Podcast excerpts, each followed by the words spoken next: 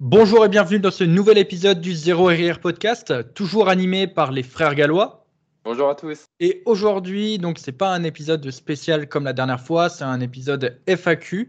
Donc vous nous avez posé vos questions sur euh, les différents, euh, sur nos différents réseaux, et du coup donc on va y répondre. On a fait une, une présélection de euh, cinq questions. Et la petite nouveauté, c'est que, eh bien, maintenant, ce qu'on va faire, c'est qu'on va vous annoncer les questions qu'on va traiter dans le podcast en début de podcast pour faire, eh un petit sommaire. Comme ça, vous saurez un peu à quoi vous attendre directement, plutôt que, bah voilà, je sais que la plupart des gens ne lisent pas forcément les descriptions des podcasts, etc. Donc, vous aurez déjà une idée de quel sujet on va traiter dans le podcast. Donc, avant de commencer avec nos, retours sur nos, semaines, eh bien, voici les différentes questions qu'on va traiter euh, dans, dans, ce podcast. La première question va concerner du coup donc les temps de récupération. Donc, combien de temps de récupération on prend entre nos séries et combien de temps vous vous devez prendre entre vos séries euh, pour, euh, pour vos entraînements? La deuxième question, ça sera du coup comment renforcer un maximum le gainage pour que ça ne soit plus un facteur limitant sur vos séries? Troisième question, ça sera eh euh, l'apparition des vergetures, des conseils pour éviter d'avoir des vergetures. Et enfin, euh, les deux dernières questions, ça sera, pardon, il en reste deux. Donc, que manger avant l'entraînement pour du coup eh bien, performer plus facilement pendant son entraînement? Et enfin, est-ce qu'on est satisfait de notre corps? Est-ce que du coup on est satisfait de nos progrès euh, et du physique qu'on a aujourd'hui? Ça sera une belle question pour clôturer ce podcast. Ouais, je pense que ça peut être aussi quelque chose d'assez euh, d'assez long. Mais comme d'habitude, avant de commencer tout ça, eh bien, on va faire un petit retour sur nos semaines. Et mon frère, eh bien, je te laisse commencer. Ah, notre fidèle rendez-vous de comment s'est passée notre semaine. Donc euh, aujourd'hui, on est jeudi, on tourne le podcast euh, du coup en, milieu fin de semaine.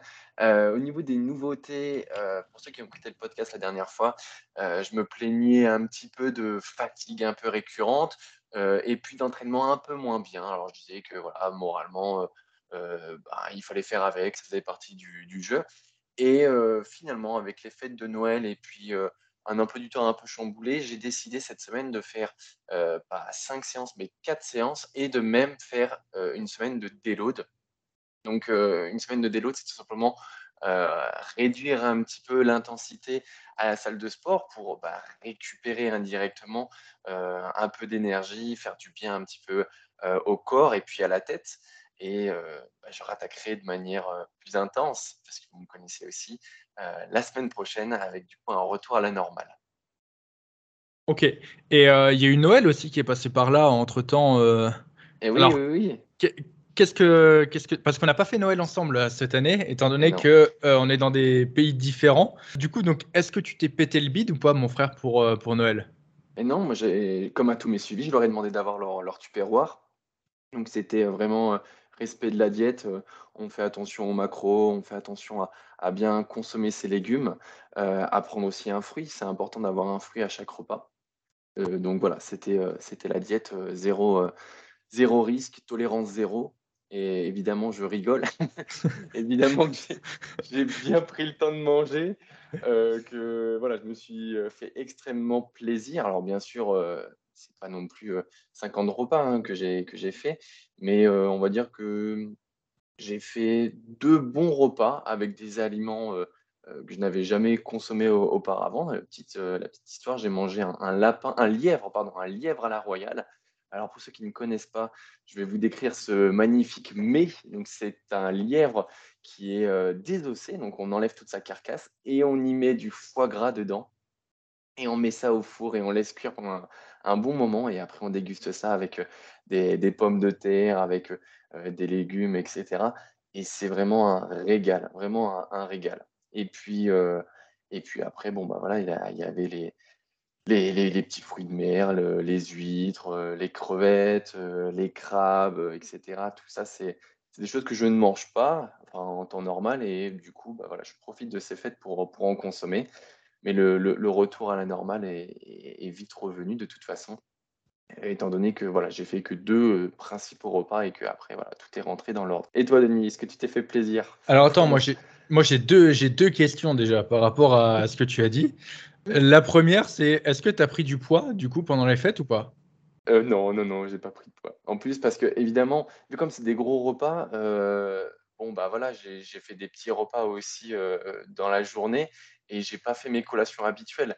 Et puis en plus de ça, vous me connaissez aussi, j'ai augmenté ma dépense, j'ai beaucoup marché.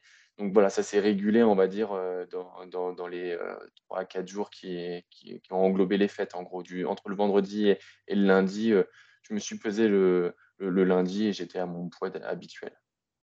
Et la deuxième question, c'est comment tu as fait pour manger du lièvre? Je sais pourquoi il dit ça. Alors, pour, pour, la petite anecdote. Ah, euh, anecdote. Incroyable, j'y ai même pas pensé. Avec Rémi, on a eu un lièvre de compagnie.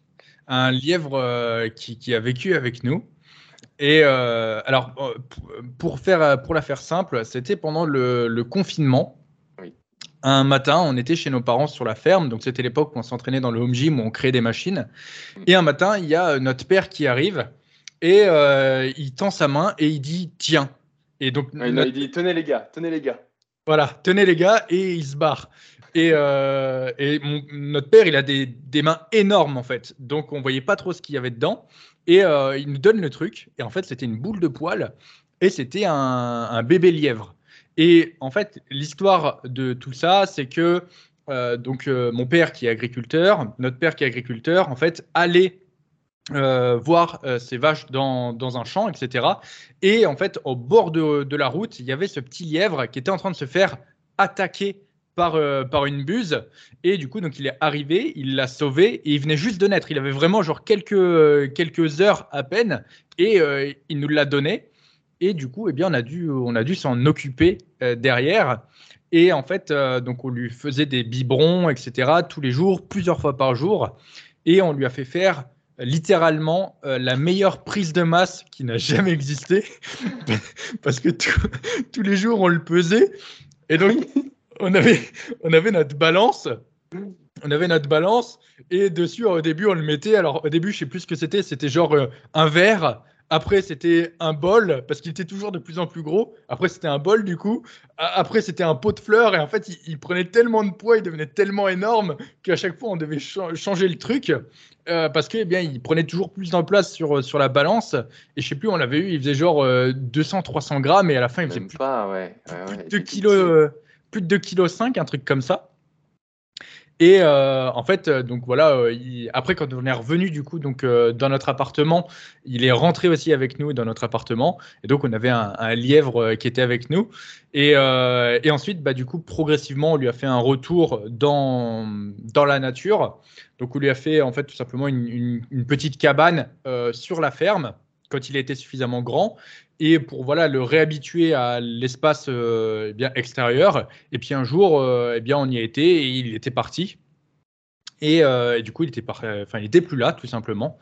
Et du coup, donc mon, père et toutes les autres personnes qui sont sur la ferme nous ont dit plus tard que, eh bien, il l'avait revu parce qu'en fait, il avait une marque euh, il y avait en fait euh, donc la buse quand elle l'avait attaqué, elle avait attaqué à l'œil. Donc euh, il avait une marque au niveau de l'œil qui était assez représentative qu'on ne retrouve pas chez tous les lièvres, on va dire. Et en fait, plus tard, ils l'ont revu sur la ferme avec un autre lièvre et du coup une petite ribambelle de, de bébé lièvre avec. Donc il a, il a survécu, il a fait sa vie et l'histoire a bien fini pour, pour lui. Ouais, alors ça c'est la légende, hein. enfin on espère, hein, parce que nous on l'a pas vu de nos propres yeux, mais on y croit dur comme fer hein, que bah, ce, petit lièvre qu'on avait appelé euh, Kikun euh, et euh, du coup une belle vie. Alors on ne sait pas trop ce qui lui est vraiment arrivé, peut-être que voilà, on va pas, même on ne savait même pas si c'était un mâle ou une femelle. Donc dans tous les cas, il a fait un, bout de sa vie avec nous et puis on, s'en est occupé du mieux qu'on pouvait il a fait vraiment la, meilleure prise de masse possible. Il a fait un x10, un x10 en termes de poids. Euh, pas, pas, de problème. En plus, c'était du lait, euh, c'était du, du, lait pour veau qu'on lui donnait. Alors, euh, il avait ce qu'il fallait en termes de. un truc hyper enrichi. Ouais, il avait, il avait ce qu'il fallait. Mais du coup, voilà. mais, mais comment j'ai fait pour ne pas penser à ça? Putain, je sais même pas. mon frère, jamais j'aurais pu manger du lièvre après ça. Oh. Jamais, jamais j'aurais pu manger du lièvre. Hein. C'est fou, plus, c'est fou pour ceux qui ne savent pas, il y en a certains, voilà, ils disent oh oui, moi je peux pas manger tel ou tel animal, machin. J'ai eu un lapin. Euh, c'est comme euh, bah, les, vieux, les vieux chinois diraient oh le lièvre, le lapin, c'est comme le chat, hein, c'est juste la forme des côtes qui change. oui, mais ça a le même goût. Ça a le même goût. Alors, euh, donc imagine ton, ton petit chat et c'est comme si tu le mangeais. C'est un peu la même chose. Et Rémi, c'est ça que tu as fait malheureusement. Aïe, aïe, aïe. Mais j'ai même pas pensé euh, une seule fois. Mais vraiment, je n'ai pas pensé une seule fois à Kikun. Tant pis. On, mettra des petites photos. Je sais pas si on pourra illustrer ce passage. Ouais, on mettra. Je, on doit avoir pas mal de photos de sa prise de masse. Oh oui, oh oui on en a. En tout cas, ouais, euh, bah écoute, j'ai pas, j'ai pas d'autres questions. Ça a permis de, lancer une petite anecdote bien sympa, je pense. Exactement. Et toi? Bah moi, du coup, donc c'était aussi les, fêtes de Noël de mon côté. Et, euh, et ben moi, j'ai testé le, le jeûne intermittent. je, sais. Alors Rémi, il a déjà, il a, je l'ai déjà un peu parlé. Euh, donc j'ai testé le, One Meal a Day. Alors, alors, je, vous rassure, c'était pas, euh, c'était pas euh, de mon plein gré. J'y étais un peu obligé. Pour ceux qui savent, je l'ai déjà expliqué dans ce podcast. Ce que je fais, c'est que du coup, eh bien, chaque jour, je vais acheter un truc pour mes repas. Par exemple, un jour, je vais acheter du poulet, un jour, je vais acheter des patates. Et en fait, comme ça, ça me permet, ben, déjà, j'ai toujours de quoi manger et en même temps, ça me permet de faire mes steps. Et en fait, là, c'était Noël. Et en Hongrie, ici, tout est toujours tout le temps ouvert. À des heures, euh, tu vas à 22 heures euh, chez l'épicerie, c'est encore ouvert, il y a plein de monde dedans. Mais euh, là, en fait, le 24, c'était fermé. Le 25, c'était fermé. Donc déjà, le 25, c'était juste, mais j'ai réussi.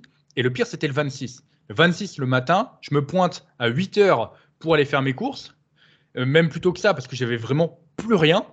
Euh, et, là, je vois sur le, sur le papier 26 euh, machin, donc écrit en hongrois. J'arrive à peu près à deviner, et c'était fermé. Je fais. tu le vois bien, il n'y a personne dans les rues. Oui, il y, euh. avait personne, mais il y avait une, petite affiche, et je sais pas pourquoi je l'avais pas vu. Enfin, j'avais pas fait attention. J'ai fait tous les magasins de la ville. C'est-à-dire que donc 8 heures, c'était vraiment genre le dernier magasin que j'ai fait. J'ai marché pendant 2 heures. J'ai fait genre 15 casse-steps pour trouver un magasin. Il n'y en avait pas un qui était ouvert. Du coup, eh bien, j'ai dû tester le One Meal a Day contre, contre mon poulain gré. J'ai euh, alors en réalité, j'ai pas fait le, One Meal a Day. J'avais euh, du coup de la crème de riz. J'avais un kilo de crème de riz et j'avais de la, de la whey. Et j'ai mangé littéralement ça sur chacun de mes repas. Non, j'avais aussi 800 grammes de brocoli euh, qui était dans mon congélo. Et du coup, j'ai mangé ça sur, sur ma journée étalée. J'en pouvais plus à la fin. La crème de riz, je, ne je voulais plus la voir. Mais j'avais tellement faim. Et, euh, et du coup, j'ai mangé que ça sur, euh, sur la journée. Donc, pendant que Rémi mangeait Kikoun, eh bien moi, j'étais en, en train de manger ma crème de riz et de, et de crever la dalle. Mais attends, mais crème de riz, whey, ça, ça, ça passe nickel. Hein mais les brocolis, tu les mangeais comme ça à part ou tu les rajoutais dans ta crème de riz? Parce que au niveau des mélanges chelous, euh, t'es pas, pas mal là-dedans. Non, je, alors je suis pas pire que toi, mais, mais euh, effectivement, en général, je mangeais ma crème de riz, puis de temps en temps, hop, je piochais un brocoli. ça, allait avec. non, parce qu'en plus, le pire, c'est que la crème de riz, il faut avoir la technique. Ouais, ça c'est vrai. Et euh, il y a une fois sur le repas du midi où je l'ai faite euh, trop, euh, trop blocos. Parce que du coup, c'était des quantités en plus importantes que celles que j'avais l'habitude de faire. Bah, forcément, et, ouais, ouais. et du coup, ma bouilloire, dedans, je peux mettre qu'un litre d'eau. Et je me suis dit, oh, vas-y, je vais pas remettre une bouilloire, machin. Je mets déjà mon 1 litre et je le mets dedans.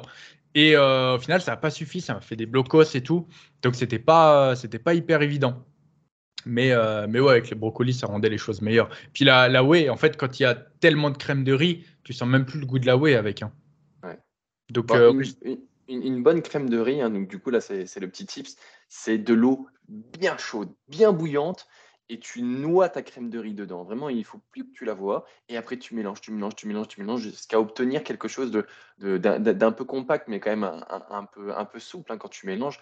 Mais voilà, il faut faire cuire ta crème de riz parce que bien souvent, on me dit Ouais, la crème de riz, c'est pas bon. Quand même, c'est bon une crème de riz. Envoie-moi ce que tu as fait. Il me dit bah, euh, J'ai mis de l'eau bouillante et tout, mais euh, ça a toujours un goût sableux.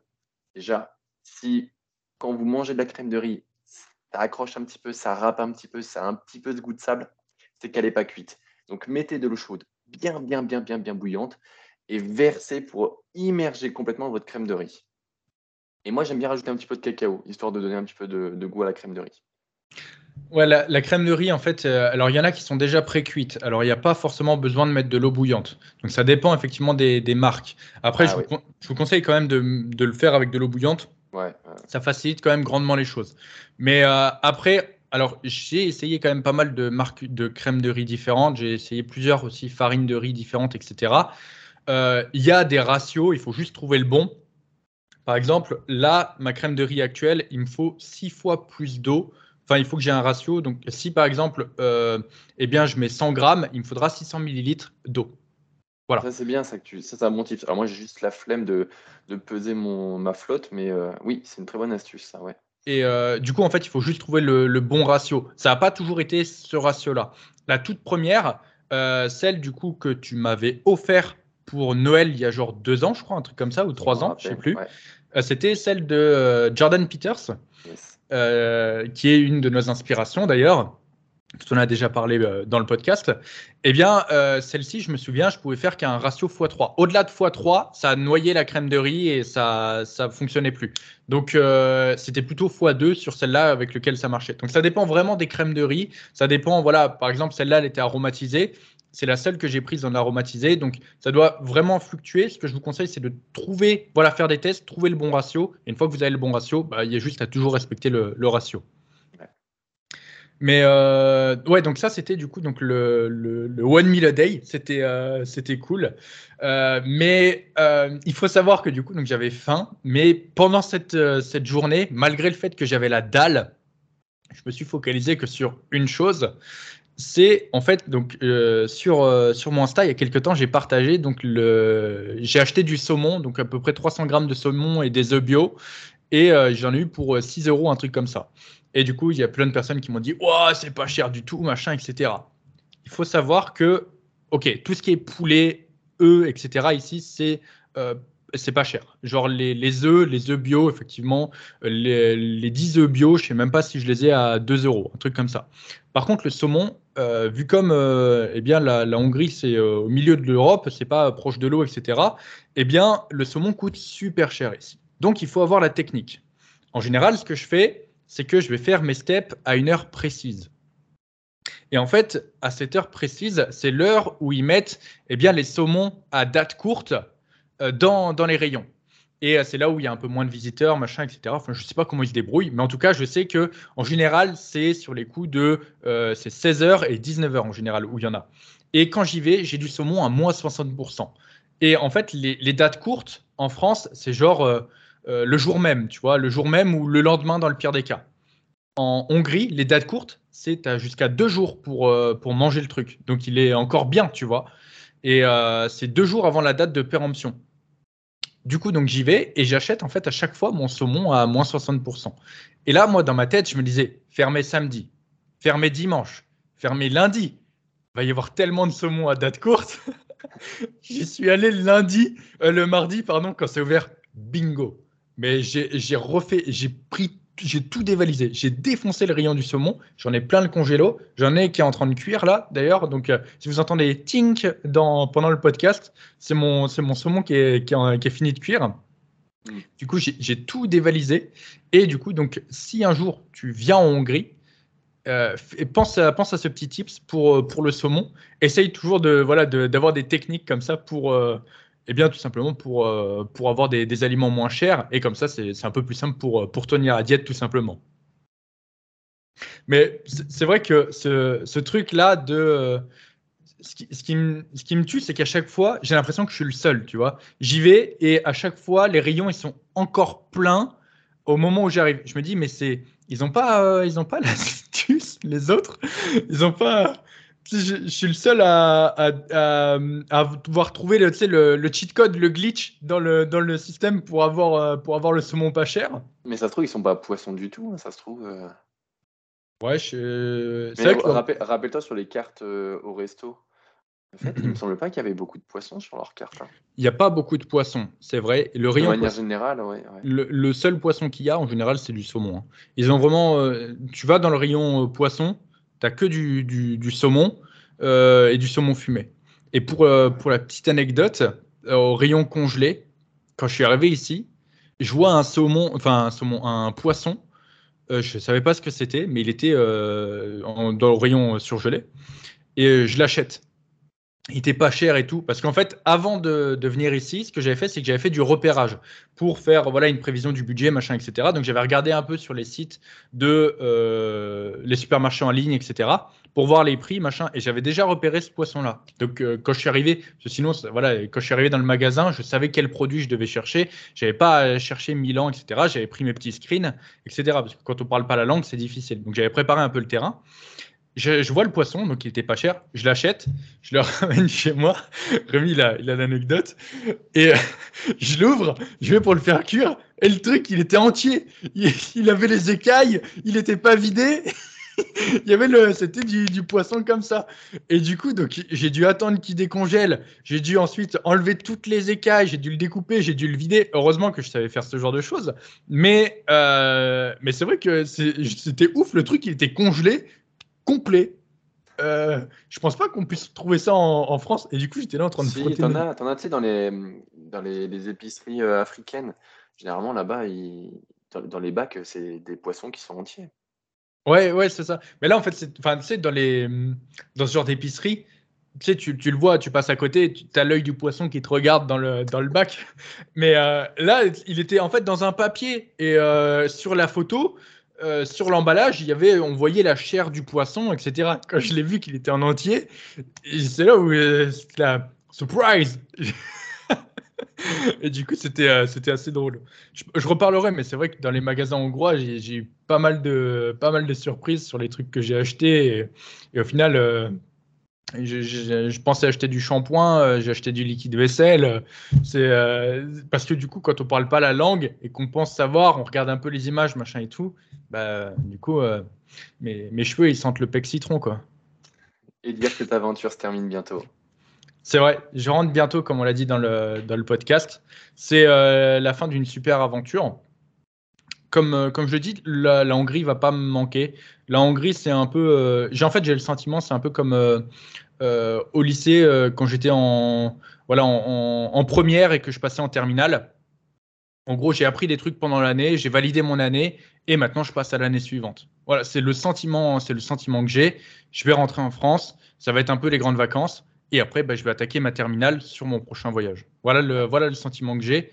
Euh, j'ai évolué pendant que j'étais en Hongrie et maintenant je vais évoluer sur ma prochaine destination. Tout à fait. on, peut peut-être, on peut peut-être passer aux, questions, mon frère Et comment Et comment Et comment tu, les as euh, Ouais, ouais, ouais. Je vais, je vais te donner la première question qui est combien de temps de récupération faut-il entre vos séries et vos exercices? Ah, c'est entre nos séries et nos exercices? Ah ouais, c'est les deux. Ah, j'ai teasé qu'une partie de la question. Oui, mais bon, euh, l'idée est quand même là. On va forcément aller un peu plus en profondeur. Euh, tu sais que quand j'ai lu la question. Quand j'ai lu les questions tout à l'heure, il y en a, il y en a une, je l'avais même pas vu que tu l'avais sélectionnée. la prépa, je sais plus, ça le dira bien quand, euh, quand on la traitera. le niveau de préparation du podcast, il est, euh, il est au point. Du, coup, tu veux commencer, mon frère, ou tu veux me laisser commencer? Ah bah, Je pense que de toute façon, on a à peu près la même affirmation derrière tout ça. Euh, le temps de repos, en fait, il est, il est secondaire. Le chronomètre, moi, je le garde comme une aide, on va dire, pour me dire, bon, bah, voilà, là, tu arrives à un certain temps. est-ce que tu te sens prêt? Est-ce que tu te sens capable de reprendre ta, ta série ou d'attaquer ton exercice? Mais en aucun cas, le chronomètre me dicte quand je dois repasser sur ma série. c'est vraiment plus une aide visuelle. Donc, peu importe l'exercice, peu importe ma série, je prendrai toujours le temps que j'ai besoin réaliser ma série et je, vais je privilégierai pardon, la qualité plutôt que la rapidité dans ce genre de, de, situation. Mais euh, attends, j'ai une question. Tu, tu, tu, utilises un chronomètre? J'utilise ouais, de temps en temps un chronomètre euh, quand je m'entraîne entre midi et deux euh, parce que voilà, il faut quand même que ça, ça passe, que je puisse faire mon entraînement voilà, dans, dans, les, dans les conditions qui, qui me sont imparties. Donc voilà, j'aime bien avoir une aide, des fois, euh, tu vois, juste avoir le regard sur le chronomètre, me dire, bon, bah voilà, là, tu approches des trois minutes, bon, comment tu te sens, est-ce que tu te sens chaud pour passer? Et puis même après, vis-à-vis de la pendule, je regarde, je me dis, bon, bah voilà, il me reste euh, trois quarts de training avant que je parte, mais ça passe toujours et euh, c'est juste une, une, aide, on va dire, visuelle plus qu'autre chose. Trop la honte, il utilise un chronomètre? oh la honte, il utilise un chronomètre. Non, mais en plus, ne me fais pas dire ce que je n'ai pas dit. Le chronomètre, c'est quand même une bonne chose. Non. Alors, euh, moi, je je, je, suis pas non plus dans, dans la polémique de dire ah, il faut absolument ne pas utiliser un chronomètre. Si certains ont besoin du chronomètre pour se calibrer sur leur entraînement, je euh, je dis pas. Euh, c'est quelque chose qui peut, qui peut les guider. Et euh, tu vois, pour des personnes qui n'ont pas forcément autant de temps que nous pour nous entraîner, des fois, c'est bien d'avoir ce petit guide.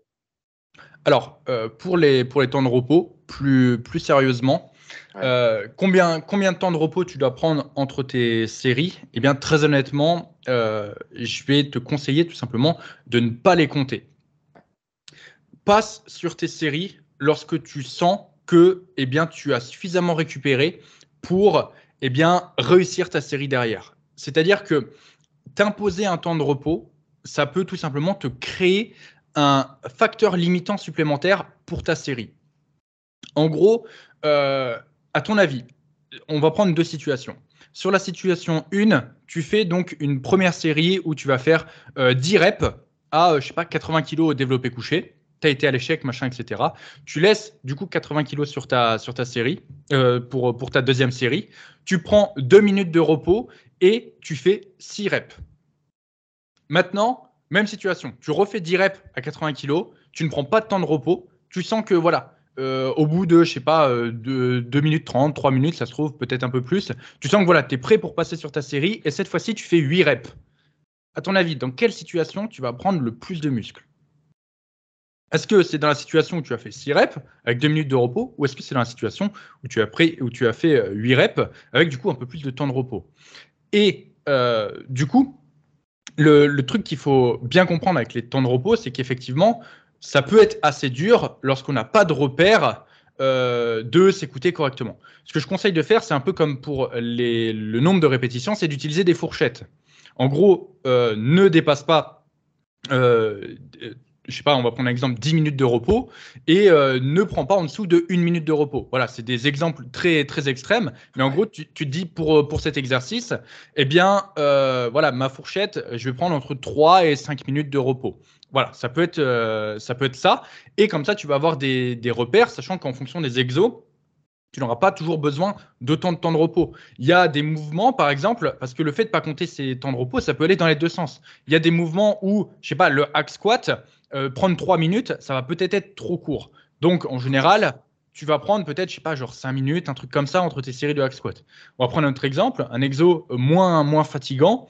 Euh, je sais pas, tout à l'heure, euh, j'ai fait les jambes. Bon, j'ai fait des L-fly en début de séance jambes, mais euh, j'ai fait des L-fly. J'ai pas besoin de prendre 3 minutes entre mes séries de L-fly.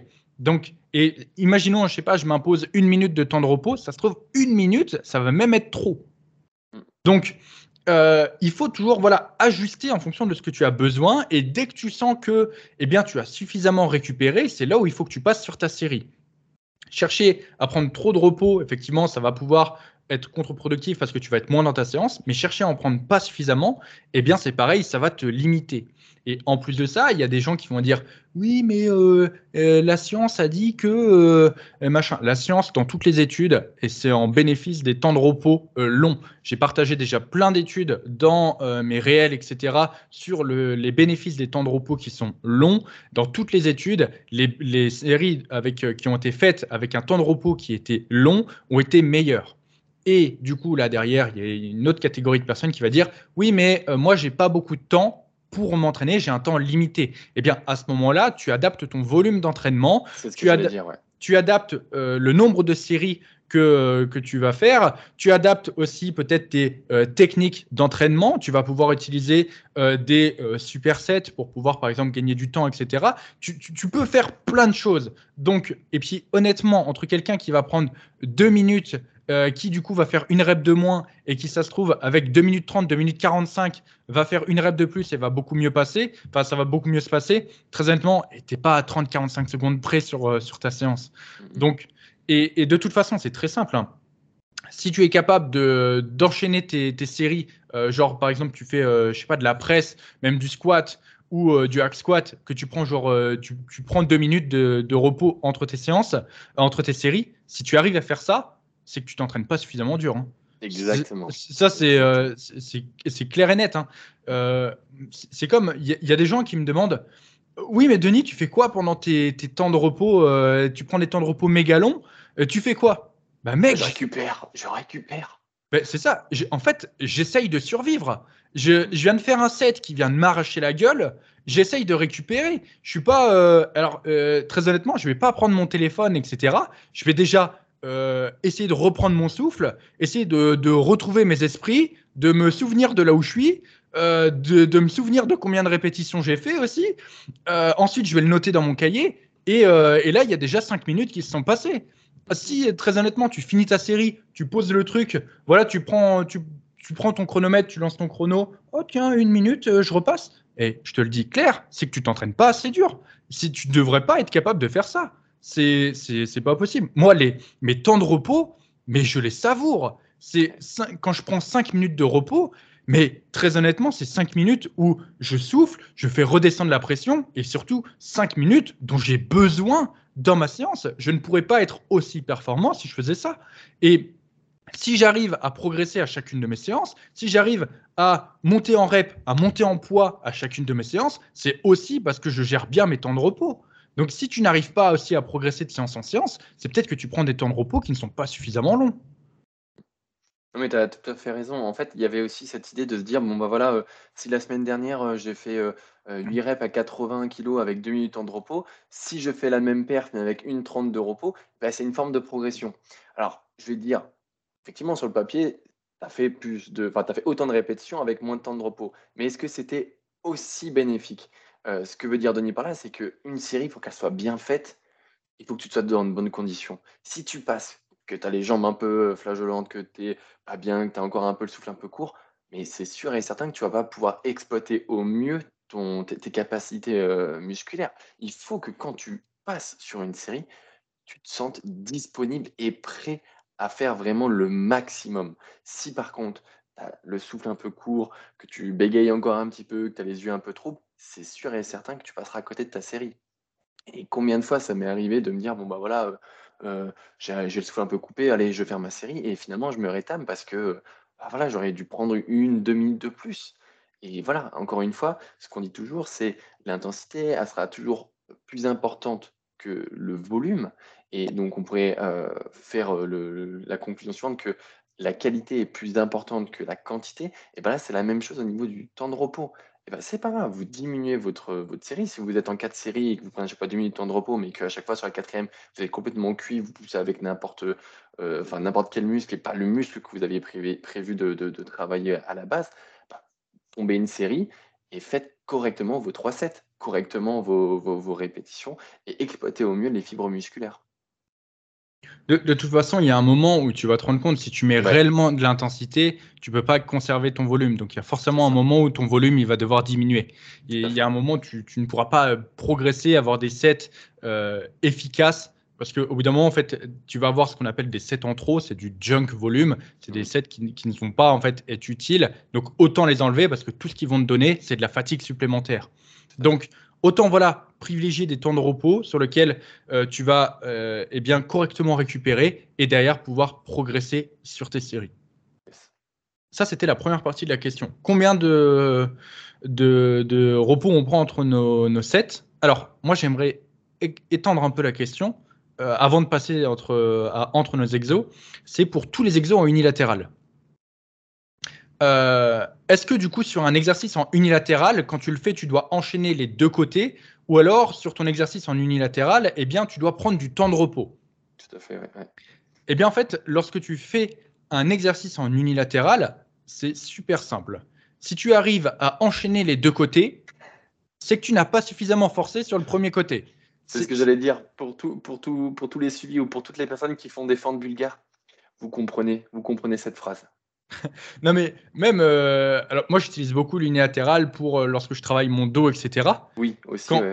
Quand, quand, je finis mon set, et eh bien là j'ai besoin aussi de mes 2, 3, 4, 5 minutes de repos entre mes deux côtés. Parce que j'ai, voilà, je reprends mon souffle, je suis cramé. J'ai, euh, voilà, en plus, euh, sur, euh, par exemple, là, je pense à mon tirage horizontal, j'ai beaucoup de gainage qui intervient, je, contracte fort mes abdos, etc., pour, pour pallier le problème, enfin, pour, pour me stabiliser. Je peux pas faire la même chose avec l'autre côté. Il me faut du temps de repos. Je peux pas, je peux pas faire ça.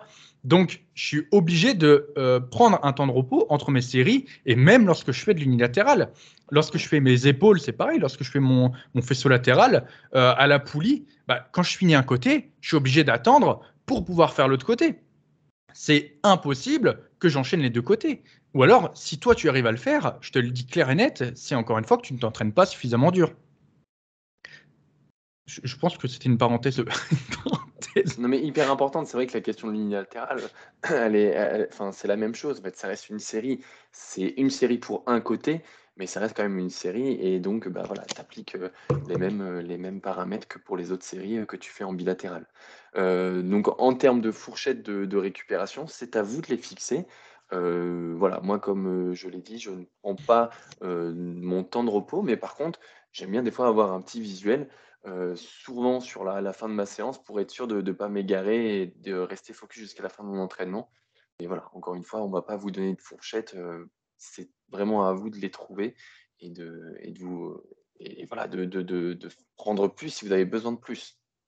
Ouais, c'est ça, ne vous, euh, ne vous dites pas j'ai pris trois minutes, c'est trop, etc. en ne vous bridez pas, ouais, c'est ça. Tu, tu, le sens en fait quand tu prends trois minutes, enfin quand tu prends trop de temps de repos, tu, tu, le sens quand tu prends trop de temps de repos, et au contraire, tu le sens quand tu n'en prends pas assez. Et en fait, ça, ça va te donner ta fourchette, et avec l'expérience, à force de tester et de voir un peu où si tu tes limites, de ce que tu as besoin, etc., tu vas savoir le temps de repos idéal.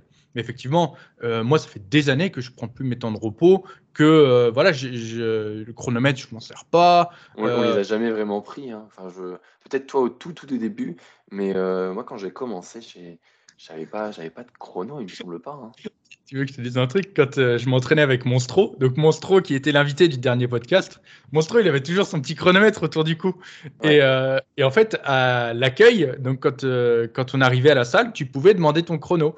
Et du coup, tu avais tous les adhérents, ils avaient leur chrono autour du cou et tout le monde faisait sa série avec son chrono et déclenchait son chrono, etc. Mais je l'avais dit dans le dernier podcast déjà que les gens étaient vraiment très à cheval sur les temps de repos, etc. Et qu'il y avait un mec qui avait recommencé sa séance complète. Parce que du coup, je lui avais fait rater son temps de repos. Donc, ouais, ils étaient vraiment à cheval dessus. Mais bon, voilà, pour faire l'exemple de, Robin, Robin, c'est un gars qui s'entraîne le matin hyper tôt. Euh, et euh, en fait, il a un temps de séance hyper short. Euh, je crois que c'est de mémoire 1h20, vraiment grand max, 1h20, 1h30, bref. Il doit s'entraîner, donc s'échauffer et s'entraîner en 1h30. Et ben le chrono, il a toujours son petit chrono autour du cou. Et il en a besoin juste pour dire, bon, bah, voilà, là, il est, il, il s'en sert aussi comme, euh, euh, horloge, mais il se dit, bon, voilà, sur cet exercice, je ne dois pas passer plus de tant de minutes, euh, non, ça doit passer, etc. Et si besoin, il rectifie, mais il a besoin de cette aide pour dire, bon, bah, voilà, j'ai besoin du chrono pour me guider. Ouais, c'est ça, tu peux t'en servir pour, euh, par exemple, euh, bah, si tu sais que tu as dépassé ton temps de. Enfin, tu dis ma fourchette max, c'est 5 minutes pour que ça passe dans mon set, enfin, dans ma, dans ma séance complète. Si tu vois que tu as besoin de plus, eh bien c'est peut-être temps qu'il est temps de réduire le volume, etc. Tu vois, ça peut être un outil. Ça peut être un outil au début lorsque tu n'as pas de repère. Mais avec l'habitude, eh bien, tu, vas, tu vas apprendre à t'en détacher et au bout d'un moment, tu n'en auras plus besoin. C'est ça. On, on, peut enchaîner peut-être sur la deuxième partie de la, de la question? Ouais, c'était quoi? Euh, Est-ce que tu prends des temps de repos entre chacun de tes exercices, Rémi? Ah bah oui, oui, bah bien évidemment. Évidemment. Moi, je pensais que, enfin, de toute façon, la, réponse, là, pour le coup, elle est universelle, elle est transversale à toutes les questions qui vont rebondir entre les séries, entre les, exercices, euh, entre, entre je sais pas quoi, mais il y aura toujours, entre le pipi et, ta série, il y aura toujours un temps de repos, si tu veux, euh, que tu détermineras. Donc, évidemment que quand j'ai terminé un exercice, que je vais passer sur mon autre exercice, bah, je vais prendre du repos. Euh, je vais bien sûr de toute façon monter en gamme, donc je vais prendre bah, le temps de charger petit à petit mon exercice. Je vais faire deux à trois paliers intermédiaires qui vont être nécessaires pour réaliser ma, série entre 1 et 3. Hein. je, donne une fourchette ici. Évidemment qu'il y aura un temps de repos aussi qui sera, qui sera pris entre, entre des exercices. Ouais, c'est ça en fait. Quand euh, tu vois, je vais prendre l'exemple de, tout à l'heure. Donc, j'ai fait de la, de la presse à cuisse. J'ai fini mon set de presse à cuisse, donc je suis resté allongé sur le dossier pendant un certain temps. Une fois que ça a été mieux, j'ai noté ma, mon set. Ensuite, du coup, donc euh, juste après, j'avais du, leg extension qui était programmé à ce moment-là de ma séance. Du coup, donc j'ai pris mes, euh, j'ai pris mes affaires, je les ai emmenées jusqu'au leg extension. Donc là, déjà, j'ai dû faire trois allers-retours. Donc déjà, il a une valise. Donc déjà, là, vous voyez du temps. Et après, effectivement, il y a la montée en gamme. Alors moi, j'ai pas fait juste entre 1 et 3 sets comme, euh, comme Rémi. Euh, moi, j'ai fait, je crois, 5 euh, sets sur cette montée en gamme. Encore une fois, la montée de tes sets va dépendre du poids que tu mets. Hein. Plus tu mets lourd, et plus... c'est comme à l'époque où du coup je faisais quand j'ai fait ma, ma perf à 400 au hip thrust c'était pas mon c'était pas mon premier exo c'était mon troisième ou quatrième je crois et euh, quand je suis arrivé sur le hip thrust, euh, crois-moi que j'ai pas commencé directement à 400. Hein. J'ai fait, euh, j'ai fait une première montée en gamme. Alors la première a dû commencer à 160, un truc comme ça. Et après, j'ai monté progressivement. Mais c'est pareil, j'ai fait 5 ou 6 séries de montée en gamme avant de mettre 400 kilos. Donc pareil, plus tu, mets lourd et plus tu es obligé de, de, faire des montées en gamme. Moins, si par contre tu passes, je sais pas, de d'un développé assis pour les épaules, donc d'une shoulder press à, à des élévations latérales par exemple euh, aux haltères, peut-être qu'effectivement, tu n'auras pas besoin de faire 10 euh, séries sur ta montée en gamme. Peut-être que euh, 2 ou 3 suffiront. C'est toujours ça aussi adapté. Mais tout ça pour dire que, en fait, euh, tu n'as pas besoin de chronométrer ton temps entre deux exos, tout simplement parce que tu vas forcément avoir une longue période entre ta première, enfin, la fin de ta dernière série effective et le début de ta, de ta première série effective sur, du coup, ton, ton nouveau mouvement. Donc voilà, tu, vas forcément avoir un temps, et ce temps-là, il peut être plus ou moins long, euh, comme, comme je l'ai dit, en fonction des différents facteurs, et du coup, tu n'as pas besoin de le chronométrer. La personne qui va te dire, moi, je prends deux minutes de repos entre chacun de mes exos, c'est tout simplement qu'elle finit un exo, et elle utilise directement sa charge de travail euh, sur, euh, sur l'exo suivant, donc qu'elle ne fait pas de montée en gamme, etc. Et, sans doute qu'elle n'a pas beaucoup forcé aussi sur, sur son exo d'avant, si elle arrive à faire directement sa série de travail. Aussi, ouais. Donc, euh, donc non, très honnêtement, euh, là, encore une fois, tu n'as pas besoin de, là, même pas besoin de chronométrer. C'est juste que, eh bien, tu fais ta montée en gamme. Et la montée en gamme, euh, tu sais, ça va, ça va assez vite. Hein. Il y a des gens qui disent, oui, mais ça prend beaucoup de temps, etc. Alors, encore une fois, tout dépend de l'exo. Ah ouais, et puis moi, je préfère prendre ce temps-là plutôt que de, de, passer trop vite sur mon set, de risquer une blessure et de pas être prêt finalement, parce que ces charges intermédiaires pour monter à ta série effective, elles sont hyper importantes pour connaître un petit peu ton placement, savoir un petit peu comment tu te sens et te préparer à l'effort. Enfin, tout, ce petit temps de préparation-là, il est hyper important pour se focaliser et se concentrer sur son set qui va arriver. Mais voilà, tout ce petit travail-là, ce petit cheminement avec ces séries intermédiaires, il est fondamental. Mmh. Mais pour, dire, tu vois, alors tout à l'heure sur mon leg extension, euh, je suis arrivé, donc j'ai commencé assez bas, j'ai fait ma, ma première série, Hop. Ensuite, euh, je me suis levé, j'ai regardé le poids que, je devais mettre. Ensuite, j'ai monté le poids, j'ai refait ma série, etc. Ensuite, euh, du coup, j'ai euh, préparé ma, caméra pour. Enfin, j'ai préparé mon trépied. Hop, j'ai remonté le poids, je me suis installé, j'ai passé. Ça va quand même assez vite. La montée en gamme, il y a des gens, ils pensent que ça va prendre 10 minutes. Alors, quand ça prend 10 minutes, c'est que, alors, ma montée en gamme, par exemple, au hip thrust, tout à l'heure, je parlais du hip thrust à 400 kg. Là, j'ai mis 30 minutes à faire la montée en gamme. Pourquoi? Parce qu'en fait, je devais aller chercher les poids déjà dans la salle. Oh là là, putain, c'est ça qui enfer. Trouver les bons poids. Il fallait en plus que je m'assure que je sois tout seul, sinon il n'y avait plus, plus assez de poids dans la salle. Il fallait que je mette les extenders sur, euh, sur la barre. Il fallait aussi que du coup, je mette des élastiques pour que, pour que ça tienne. Donc tout ça, c'est quelque chose qui a mis du temps. Mais très honnêtement, il y a très peu de personnes qui seront dans ce cas-là. Et euh, la plupart du temps, genre, euh, mon extension, ma montée en gamme, elle a été très vite. Euh, elle a été très vite. Enfin, elle a pris le temps qu'il fallait. Mais voilà, c'est pas. Il y a des gens, ils disent Ouais, 5 séries sur la montée en gamme. je peux pas, j'ai pas le temps, machin et tout. Et tout le monde, tout le monde a le temps de, de prendre 5-7 minutes, surtout pour tous les avantages que ça va apporter derrière. Donc, c'est ça, en fait. Faut pas, faut pas avoir cette montée en gamme et ce temps de repos, parce que c'est quand même l'intitulé de la question, le temps de repos, il ne faut pas voir ça comme une contrainte. C'est hyper fondamental de prendre ce temps. Si, tu ne le prends pas, comme on l'a dit mais 15 fois là au moins, bah, il y a une chance, une chance sur deux pour que ça foire. Enfin, il n'y a même pas une chance sur deux, il n'y a même pas de ratio à avoir. Mais te dire que si tu n'es pas prêt pour faire ton set, mais déjà d'une, tu ne recruteras pas comme il faut, et puis tu ne feras pas ton set comme il faut, et tu valideras certainement pas ta perf. Mais c'est vrai que le repos, les gens ont tendance à trop le négliger. Euh, c'est comme les gens qui s'entraînent 7 jours sur 7 ou 6 jours sur 7. Les gars, je vous le dis, si vous pouvez vous entraîner plus de 6 jours sur 7, enfin, même plus de 5 jours sur 7, si tu peux t'entraîner plus de 5 jours sur 7, je te le dis, c'est que clairement, tu ne t'entraînes pas suffisamment dur.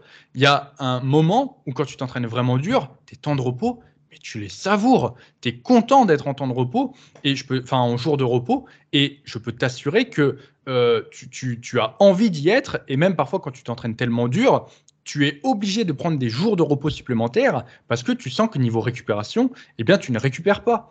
Donc, si tu peux t'entraîner tous les jours, et qu'en plus tu prends tes temps de repos euh, deux minutes entre chaque set, bah, je te le dis, tu t'entraînes pas suffisamment dur. je pense que ça clôture bien là. oh et on était agacé hein, sur cette question. Ouais, mais de plus en plus, j'ai l'impression que les sujets, tu sais, ils me, ils me font monter en pression.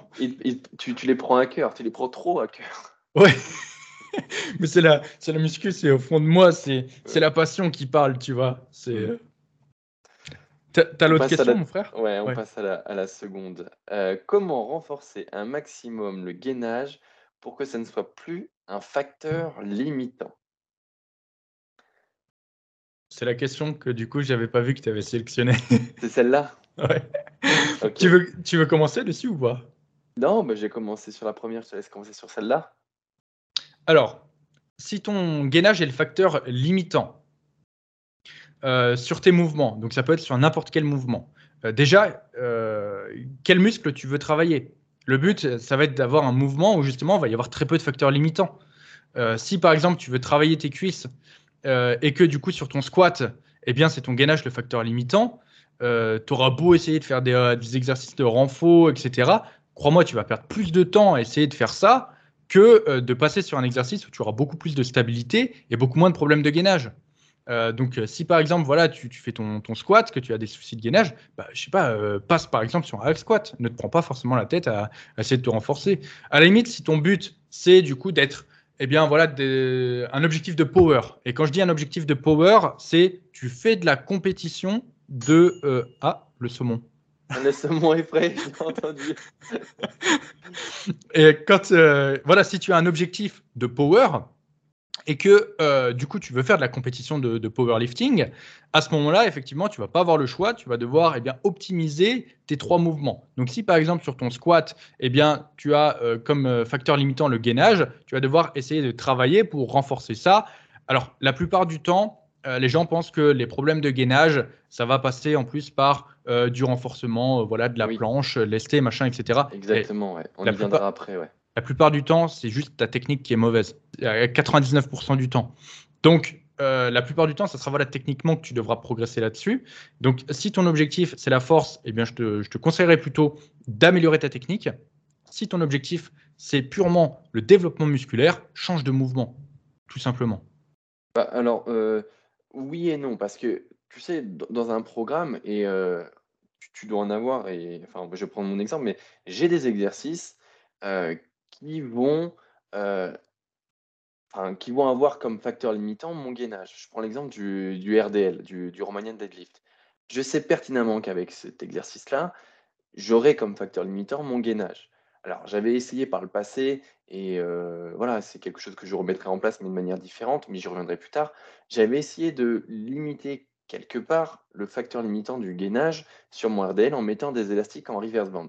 Alors on va dire que ça m'avait soulagé un temps, mais du coup, j'avais augmenté ma charge, mais le reverse band, du coup, euh, jouait plus comme euh, euh, un rebond, en fait, et du coup, c'était plus vraiment le but à, la fin du RDL, C'était vraiment essayer de monter en charge plus que de, chercher à avoir un bon mouvement. Et donc, du coup, je prenais le problème à l'envers. Ce que je veux dire par là, c'est que le RDL, par exemple, c'est un exercice où, fondamentalement, tu ne pourras pas euh, avoir comme facteur limitant tes ischios ou, euh, ou, tes fessiers, si tu fais un focus plus fessier dessus.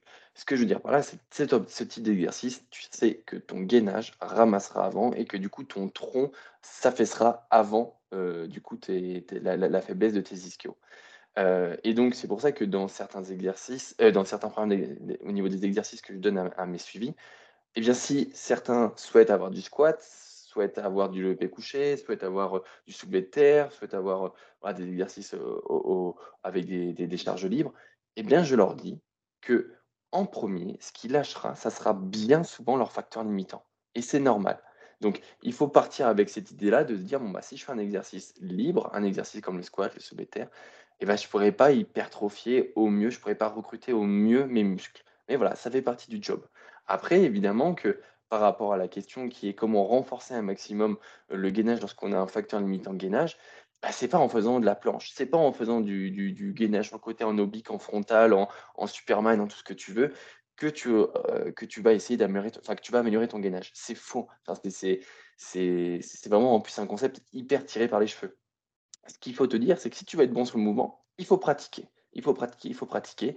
Et c'est par cette pratique sur du long terme que tu arriveras à être plus gainé, plus solide, plus ferme sur ton mouvement. Et ça ne sera pas en faisant des exercices annexes euh, comme, voilà, comme du gainage, comme, euh, comme toute autre euh, joyeuseté qui, qui, qui, sont voilà, ces, choses-là. Donc voilà, c'est pour, pour refermer sur cette petite parenthèse au niveau du, du, du travail spécifique qu'on pourrait avoir sur des exercices pour limiter le, le facteur limitant du gainage. Si tu veux être bon sur l'exercice, il faut le pratiquer.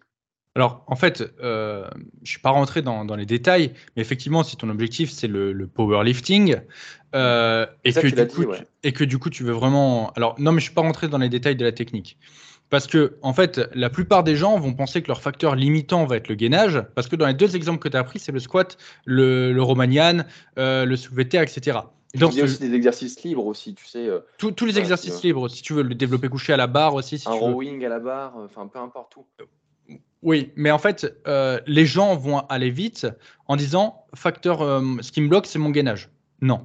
En fait, ces exercices possèdent tellement de facteurs limitants que euh, ça, peut-être qu'à un moment, ton gainage va lâcher. Mais il y a tellement, il y a une liste qui est tellement longue d'autres facteurs limitants que très honnêtement, la plupart du temps, ça ne sera pas ton gainage. C'est pour ça que bien souvent, il faut tout simplement progresser techniquement pour ne pas euh, avoir un échec technique euh, sur, sur ton mouvement et que ça soit bien un échec musculaire.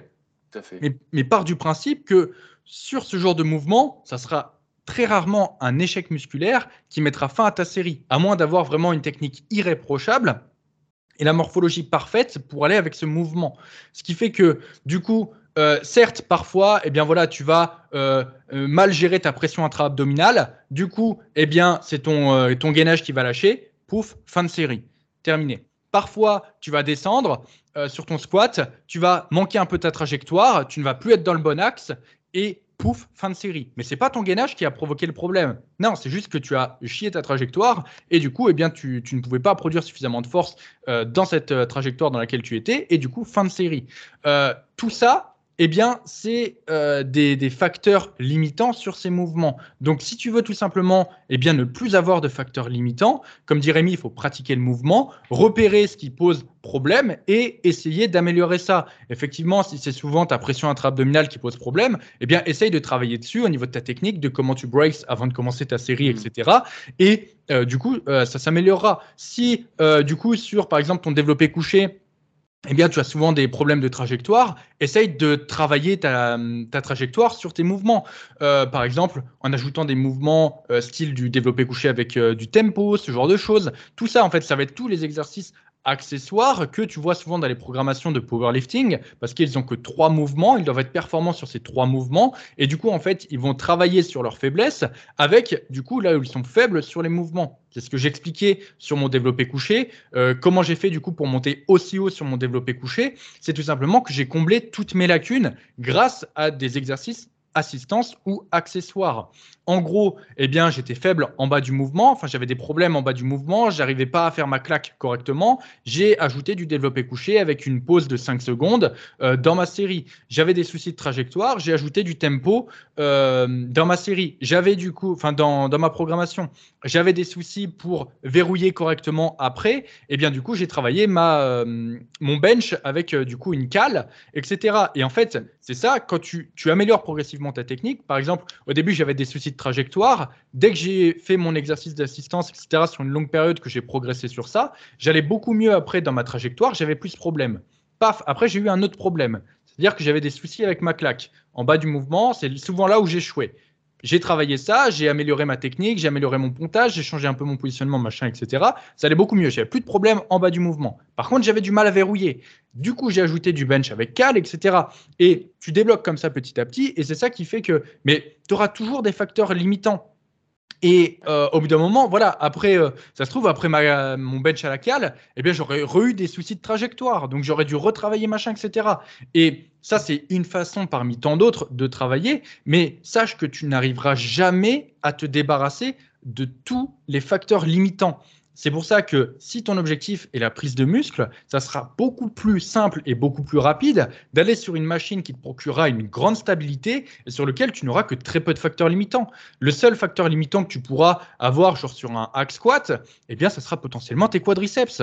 Parce que tout le reste, tu n'auras pas à le gérer. C'est un peu comme sur une chest press pour les pectoraux. Le seul truc que tu auras à gérer, voilà, c'est, euh, enfin, le seul, euh, le seul, la seule chose qui pourra mettre fin à ta série, c'est euh, tes pectoraux si tu t'y prends bien. Donc, très honnêtement, voilà, soit euh, ton objectif c'est de prendre du muscle, à ce moment-là, tu choisis les exercices qui te conviennent le mieux, soit du coup ton objectif c'est bien de faire des compétitions de powerlifting ou de progresser sur certains mouvements, mais par contre là ça va être beaucoup plus taxant et l'investissement que tu vas devoir mettre dans ces mouvements eh bien sera beaucoup plus important. D'autant plus que voilà, si tu veux progresser sur ton squat, que tu mets des exercices d'assistance etc sur ton squat pour progresser et que au final en fait tu te rends compte que bah, tu fais ton squat pour prendre des quadriceps, mais ton, ton squat en fait tu le fais tout en flexion de hanche, du coup tu prends tout dans les fessiers et rien dans les quadriceps, tu auras perdu en fait genre 8 mois, un an peut-être à faire des exercices d'assistance pour euh, améliorer tes, lacunes sur un mouvement qui au final ne t'aura pas travaillé les quadriceps correctement.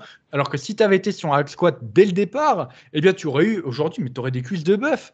Donc voilà, parfois il faut faire les, bons choix aussi. Il faut savoir euh, voilà, mettre là où est la priorité. Mais le problème, c'est qu'aujourd'hui, euh, les gens, voilà, ils, disent tiens, je vais faire du hack squat sur ma série, j'adore le hack squat, enfin sur ma séance jambes, j'adore le hack squat, machin il va sur TikTok, il regarde, oh machin, il a fait 200 au squat. Oh putain, j'ai envie de refaire du squat. Allez hop, séance d'après, il vire le hack squat, il met du squat. Donc, euh, il vire le hack squat et il met du squat. Et ça repart comme ça, tu vois. Et après, il va écouter le podcast. Il va se dire, ah ouais, ben en fait, non, le squat, c'est pas ouf pour moi. Je vais revenir sur le hack squat. il va retourner sur TikTok. Et tu sais, c'est le cercle infini. La muscu, c'est voilà, c'est ce qu'on a dit et c'est ce, qui ce qui est ressorti dans le dernier podcast, c'est que au final, voilà, euh, il faut pas se poser trop de questions non plus. Fais les bons choix et une fois que tu as fait les bons choix, reste sur ces choix. Si tu changes tout le temps, tu ne progresseras pas. Puis encore une fois, hein, on ne jette la pierre à personne. On ne dit pas que le squat c'est mauvais. On dit juste qu'en fonction de ce que tu souhaites faire, il y aura peut-être un exercice qui sera potentiellement plus favorable que l'autre. Oui, c'est ça. Il y a, J'ai jamais dit que euh, certaines personnes n'avaient pas développé des, des cuisses énormes grâce, grâce au squat. Après, on fait bien, de le, redire. Ah. Le redire. Après, bon, euh, il y a aussi certaines personnes qui vont dire oui, mais euh, Ronnie Coleman, euh, il a développé ses, cuisses uniquement grâce au squat. Ça, c'est un, peu faire un raccourci. Hein. Ronnie Coleman, il saignait le, le hack squat, il, saigne, il, saignait la presse à cuisse. voilà, il n'y a pas que ce mouvement-là qui a, qui a forgé les cuisses de Ronnie Coleman. C'est comme euh, Tom Platz, il a fait ses, euh, cuisses grâce au, grâce au squat. Non, euh, Tom Platz, il défonçait le hack squat aussi. Ah, il défonçait le hack, ouais. Tu ne devras jamais ta progression uniquement qu'à un seul exercice. Donc, tu, tu voilà, il y, a certaines personnes qui ont de très bonnes cuisses grâce au squat, mais souvent, il n'y a pas que du squat derrière. Ouais, puis il faut pas se voler la face, se dire ouais, c'est cet exercice-là et, et, rien d'autre. Celui-ci, c'est celui-là qui est en haut, c'est indétrônable. Non, et si tu fonctionnes comme ça, c'est pas bon. Dire tous les exercices, quand tu les exploites bien, peuvent être intéressants. À toi de choisir celui qui te fait euh, développer tes cuisses correctement et que tu as envie de faire aussi. Mmh. Ça complète bien le.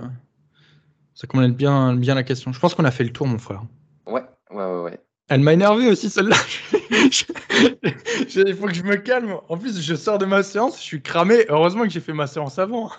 Ouais, mais enfin, tu sais, juste pour faire tu parles de Tom Platz qui dit oui, euh, lui, il a forgé ses, cuisses euh, que, sur le squat et en fait, finalement, il a fait aussi du hack. Tu sais, il a, il a dit cette phrase euh, oui, rien ne vaut le squat. Le squat, c'est vraiment l'exercice roi. Mais alors, quand on le voit faire du 6 squat sur, le hack squat ou quand on le voit déglinguer le, leg extension et qu'il le décale de 3 km à chaque fois qui fait son, sa répétition, bon bah voilà, il n'y a pas de secret. C'est pas que par le squat, c'est pas tout blanc, tout noir. C'est il y a le squat, il y a le hack squat, il y a le leg extension, il y a le 6-6 squat. Enfin bref, et puis parce que aussi il a, il a quand même une super génétique à cuisse, euh, ce qui couronne un peu le tout. Mais c'est surtout que si tu écoutes un peu ses interviews, il te dira que effectivement le squat c'était vraiment un très bon exercice. Sauf qu'il n'en faisait pas à chaque séance. Hein. Il, avait des, il, avait des, je crois, il, avait je sais plus combien de, jours de repos entre chacune de ses séances de squat, parce qu'il se mettait tellement la mort dessus euh, que du coup, euh, voilà, il, prenait des. Il pas capable de dire. Voilà, il était... Euh, C'est comme, bah, j'ai parlé du hip thrust à 400. Il me fallait deux semaines pour récupérer entre chaque, chaque séance où je faisais du hip thrust.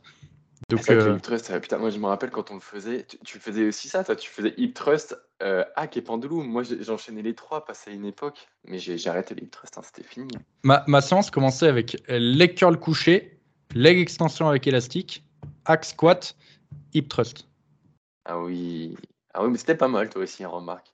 Moi, ça, faisait leg curl assis, euh, hip trust, hack pendulum. Quand j'avais sur le pendulum, je me disais, mais, quel fou, mais quel fou. Ah, cette, séance-là, mais j'en faisais des cauchemars la, nuit. C'était vraiment une, grosse séance. Hmm. Tu sais que là, j'enchaîne euh, toujours le hack et le pendulum. Hein, ça me met une. T'es un ouf. Hein. Moi, moi, je pourrais, je pourrais pas faire ça. Ouais. Bah, bon, euh, je, le fais parce que je peux encore l'accueillir, mais je sens que des fois, c'est juste. Hein. C'est juste. Mais là, voilà, que je remonte et que j'atteins les, les meilleurs perfs euh, sur ces exercices-là, je me rends compte que les deux sont pas viables sur le long terme euh, quand tu les cumules. Alors après, bah voilà, ce que je vais certainement faire, c'est passer à un 7 sur le pendulum. C'est ce qui va certainement se passer. Bref, on digresse. Troisième question. Est-ce que vous avez des conseils sur l'apparition des vergetures? Alors, c'est une question que j'ai sélectionnée parce que euh, on a tous les deux été concernés par les vergetures. Denis, euh, beaucoup plus que moi mais il en parlera tout à l'heure. mais euh, on a quand même de petites anecdotes, euh, des bonnes petites anecdotes avec, euh, avec les vergetures, parce que quand j'ai commencé la, musculation, donc avant j'avais je faisais du vélo, donc j'étais tout maigre, et quand j'ai commencé la musculation, j'ai pris, je crois, la première année, pas loin de 10 kilos, mais voilà, de manière progressive, et, et même peut-être un peu plus, j'ai un doute maintenant que je le dis. Et donc, bien sûr, là où bah, j'ai bien progressé, c'est sur mes cuisses, mais sur mes fesses en priorité parce que bah, je faisais du squat et le squat, il me déglinguait mes cuisses, mais surtout mes fessiers. Et je me rappelle que mes fessiers, c'était du papyrus. C'était vraiment c'était du papier tellement qu'il était marqué de vergetures. J'avais des, vergetures bien saignantes, bien rouges sur le cul parce que voilà, j'avais trop d'étirements sur cette zone-là et ma peau n'était pas prête avec la prise de poids, l'étirement musculaire. Et du coup, je me suis tapé des vergetures, mais du seigneur sur cette zone-là. J'en avais aussi au niveau des épaules euh, et euh, j'en ai encore un petit peu euh, au niveau des, biceps. Et donc, bah, comment j'ai accueilli ça? Effectivement, je m'en foutais parce que ce n'était pas forcément des, zones que, que je voyais facilement. Et puis, enfin, forcément, les vergetures sur le cul, je m'en foutais un petit peu. Mais par contre, au-delà du, simple aspect visuel, il y avait quand même derrière bah, tout un tas de petits problèmes liés parfois à des démangeaisons. Ça grattait un petit peu parce que bah, c'était des zones qui étaient rouges, inflammées aussi. Et du coup, bah, il fallait les traiter. Donc avec Denis, mais Denis en parlera aussi pour sa partie, on mettait du bépantène. Donc c'est une crème pour bébé, pour, pour les petits culs des bébés, pour, voilà, pour bien, bien, bien bien rendre leur, peau souple. Je ne pourrais pas dire et décrire mieux ce, produit-là. Et du coup, je m'en badigeonnais un petit peu partout sur le corps pour du coup rendre plus gras ma peau et bah, limiter un petit peu les vergetures. Et aujourd'hui, évidemment que j'ai encore des, marques, hein, des vergetures, ça part pas comme ça, mais elles ont disparu quand même hein, pour, la majorité. Là où elles étaient le plus marquées, il me reste encore des, des petites traces blanches, au niveau, surtout au niveau des fesses, encore une fois mais elles ont plutôt bien, bien disparu. Est-ce que le collagène y a fait quelque chose? Je ne sais pas. Donc voilà, tout ça pour dire que c'est quelque part aussi des, marques de, progression, des marques d'effort liées à, la pratique du sport. je sais que certains vont se dire que c'est aussi lié à une prise de poids et que bah, s'ils ont des vergetures, ce n'est pas lié forcément à la musculation, mais plus à une prise de poids. des personnes qui étaient en surpoids à un moment et qui du coup euh, bah, vont marquer leur peau de vergeture parce que la, surcharge pondérale va faire que bah, ça va étirer leur, leur, peau. Donc voilà, pour toutes les personnes qui ont des, vergetures et qui complexent un petit peu vis-à-vis de ça, sachez que cela va disparaître, qu'il faut plutôt les accueillir comme bah, voilà, des, des, blessures, pas des blessures, mais des marques d'efforts, des marques de, moments de votre vie, des cicatrices de votre vie. Et j'espère qu'avec ça, vous arriverez à relativiser quand même cette, cette, ces vergetures-là. Denis, je te laisse la parole pour nous expliquer tes vergetures. Alors, euh, j'ai des vergetures sur tout le corps. J'ai vraiment, je suis très sensible aux vergetures. Mon corps en est euh, complètement rempli.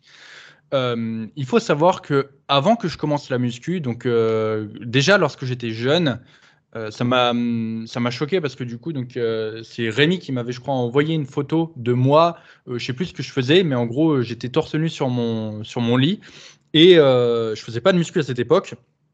Et j'avais déjà des vergetures sur mon corps. Donc, avant de commencer la muscu, j'étais déjà sujet aux vergetures. Donc, euh, à partir de là, ça partait déjà mal pour moi. Lorsque j'ai commencé la muscu, euh, avant de faire le dirty bulk, etc., c'est pareil, c'est déjà une époque où j'avais beaucoup de vergetures, euh, notamment au niveau des, pectoraux, euh, au niveau du début des bras, etc derrière au niveau de l'épaule, légèrement sur les cuisses aussi, sur les fesses, machin, etc. Tout ça, j'avais énormément de vergetures. Ensuite, j'ai effectivement fait ce qu'on appelle le dirty bulk. À ce moment-là, mon poids de corps est monté extrêmement vite et extrêmement haut. Et euh, ça, malheureusement, eh bien, ce qui s'est passé, c'est que à ce moment-là, mon corps a explosé de vergetures. C'est-à-dire que j'ai eu des vergetures, donc celles que j'avais au niveau des pecs, bon bah voilà, elles partaient au début juste de l'insertion, elles sont arrivées jusqu'au bout des, pecs. Euh, de mon épaule, j'en ai jusqu'au bras, euh, donc je sais pas pour les personnes qui verront sur, euh, sur la vidéo, mais j'en ai tout là, tout là, tout là, tout là. Ça va chercher vraiment genre sur, sur mes, mes bras, mes biceps, ça va jusque sur mes avant-bras. J'en ai sur tout le corps, tout autour des poignées d'amour. Dans le dos, j'en ai énormément. sur les cuisses, j'en ai partout. Sur les fessiers, c'est pareil. Euh, mes fesses, tu passes ta main dessus, tu peux jouer de la harpe tellement tu sens les, vergetures. Donc j'en ai vraiment partout. J'ai euh, énormément, énormément de, vergetures. Et il faut savoir que. je voulais faire ça discrètement. Je voulais faire ça discrètement. J'ai vu Rémi qui tenait le chat derrière. Pardon. C'est pas grave. Donc, je disais, il faut savoir que oui, le, Dirty Bulk, il a euh, littéralement amplifié ce euh, phénomène. Et, euh, et, malheureusement, aujourd'hui, voilà, j'ai plein, de, plein de, cicatrices qui sont devenues blanches, mais à l'époque, elles étaient rouges et elles saignaient. Et en fait, ces vergetures, je me les faisais. donc, il y avait plusieurs façons. Il y avait bien sûr la prise de poids qui provoquait ça, mais il y avait aussi très souvent, c'était le cas lors de mes entraînements, euh, en fait, par exemple, je faisais un mouvement pour les pectoraux et je sentais ma peau qui craquait à ce moment-là. Et donc, c'était assez douloureux. Je descendais avec la barre, paf, et je sentais la peau qui craquait. Je faisais un mouvement pour le dos, j'étirais et je sentais que ça tirait derrière et que ma peau craquait à ce moment-là. Donc, effectivement, j'avais une peau qui était très, très, très, très, très sensible à ça. Et, euh, du coup, donc oui, j'étais rouge de partout et ça se voyait énormément. Est-ce que ça me faisait complexer? Euh, non, moi je n'avais rien à foutre. Très, honnêtement, euh, voilà, moi j'avais mes objectifs, etc. C'est pas le cas de tout le monde. Et j'avais beaucoup aussi de, moqueries par rapport à ça, enfin de moqueries. Les gens me le faisaient remarquer, quoi. Et euh, encore une fois, donc moi ça me passait au-dessus. C'est pas le cas de tout le monde. Mais genre, je me souviens, notre mère, elle m'appelait le léopard. Et j'en avais vraiment, j'en avais vraiment partout. Un jour, j'ai décidé d'aller voir du coup donc une dermatologue et la dermatologue, elle m'a ausculté, elle m'a dit j'ai jamais vu ça. Elle m'a dit, elle m'a dit, ouais, il y, en a trop, etc. Alors, pour ceux qui se poseraient la question, euh, il existe un traitement laser. Elle m'a dit, il y a un traitement laser qui existe, qui peut du coup, eh bien, rectifier le problème. Elle m'a dit, après, tu n'auras plus aucune euh, vergeture, ça ne se verra plus du tout. Et elle m'a dit, en plus, en fait, tu en as tellement que euh, ça peut même être euh, remboursé par la sécurité sociale, machin, etc. Donc pour certains, si vraiment tu as beaucoup de vergetures, sache qu'il y a une opération qui est possible et qu'en plus, eh bien, elle peut être euh, prise en charge. Donc voilà, si vraiment ça te fait trop complexer, eh bien, tu, peux, toujours avoir cette solution-là. bref, moi du coup, donc j'ai été la voir et elle m'a donné une crème. Alors c'était pas du bépantène que, que j'avais, moi j'ai pas mis de bépantène. J'avais en fait une crème pour grand brûlé. Ah c'était oui, une, exact. une, une crème euh, régénératrice que du coup j'ai appliquée sur, euh, sur ma peau et qui du coup euh, voilà était censée me faire du bien et euh, m'aider à régénérer. Très honnêtement, j'ai passé des tubes et des tubes et des tubes et euh, il s'est pas euh, passé grand chose. Là où du coup donc mes vergetures se sont estompées, c'est effectivement euh, lorsque eh bien déjà j'ai arrêté de prendre du poids de façon excessive, euh, que du coup mon poids de corps est redescendu et surtout euh, quand j'ai amélioré euh, mon alimentation, que j'ai commencé à prendre certains compléments alimentaires, etc. Rémi parlait du collagène, mais effectivement si ta peau eh bien elle pète, c'est que eh bien elle n'est pas suffisamment élastique, que du coup elle n'est pas suffisamment solide, qu'elle ne récupère pas suffisamment bien, etc. Et donc à mon premier Dirty Bulk, j'étais monté à 120 kg, tout plein de vergetures. Et lors de ma dernière prise de masse, je ne sais pas si tu te souviens, celle du coup dans l'objectif d'une préparation de compétition, mais du coup je suis remonté à 120 kg et zéro vergeture. Donc, il y a également, et j'avais mis zéro crème à ce moment-là. Euh, donc, effectivement, il y a aussi un facteur alimentation qui, rentre en jeu. Donc, si jamais tu es très sujet aux vergetures, de la même façon que moi, ce que je vais te conseiller, c'est tout simplement eh bien, euh, d'améliorer ton alimentation, de vraiment euh, manger de, bons aliments, etc., si ce n'est pas le cas, de te complémenter du coup en euh, collagène et euh, tu peux utiliser d'autres compléments, etc., pour, pour la peau, pour te permettre de mieux cicatriser. Et aussi, tu peux tout simplement utiliser des crèmes comme, alors pas forcément la crème pour grand brûlé, etc., mais effectivement, la crème va également nourrir ta peau, lui permettre d'être plus élastique, etc., etc. Donc tout ça, c'est des choses qui vont pouvoir t'aider si jamais tu as des vergetures. Maintenant, mon corps, comme je t'ai montré, il est toujours plein de, vergetures. Est-ce que je vais me les faire enlever un jour? Alors, je ne sais plus euh, où j'en ai parlé, j'en ai déjà parlé quelque part, mais euh, de la même façon que Rémi, je ne me ferai pas euh, enlever mes, vergetures. Pourquoi? Tout simplement parce que ces vergetures sont pour moi déjà un enseignement et surtout le reflet du mois du passé. J'étais, voilà, j'avais pas du tout ce corps avant. Aujourd'hui, j'en suis là. Et euh, là où certains se feraient un tatouage pour se rappeler de ça, eh bien moi, mon tatouage, il est déjà là. C'est mon corps qui me l'a donné et euh, j'en suis fier. J'ai effectivement des vergetures partout. À l'heure actuelle, j'en ai vraiment, là, je regarde euh, mon corps, je sais que j'en ai euh, vraiment sur toutes les cuisses, euh, du genou, etc. Je pourrais très honnêtement faire une vidéo exprès pour montrer toutes mes vergetures, mais les, gens n'en reviendraient pas tellement j'en ai. J'en ai dans tout le dos, dans tout, partout sur les bras jusqu'aux avant-bras, et ça fait vraiment tout le tour. hein. Mes pecs en sont remplis, toute la zone autour du, ventre, etc. Tous mes adducteurs, mes fessiers, etc. Le seul endroit où j'en ai pas, c'est sur les mollets. Les-. Les mollets, les mollets ont été épargnés, mais sinon, vraiment, sur tout le reste du corps, eh bien, j'en ai. Et euh, ça ne me fait pas complexer du tout. J'ai aucun problème avec ça. Et quand je me regarde dans le miroir, je suis fier de voir ça. Quand je passe ma main dessus, en plus, voilà, c'est euh, le, tatouage nouvelle génération, parce qu'en plus, tu sais, au toucher, quand tu passes dessus, tu, sens, tu sens quelque chose.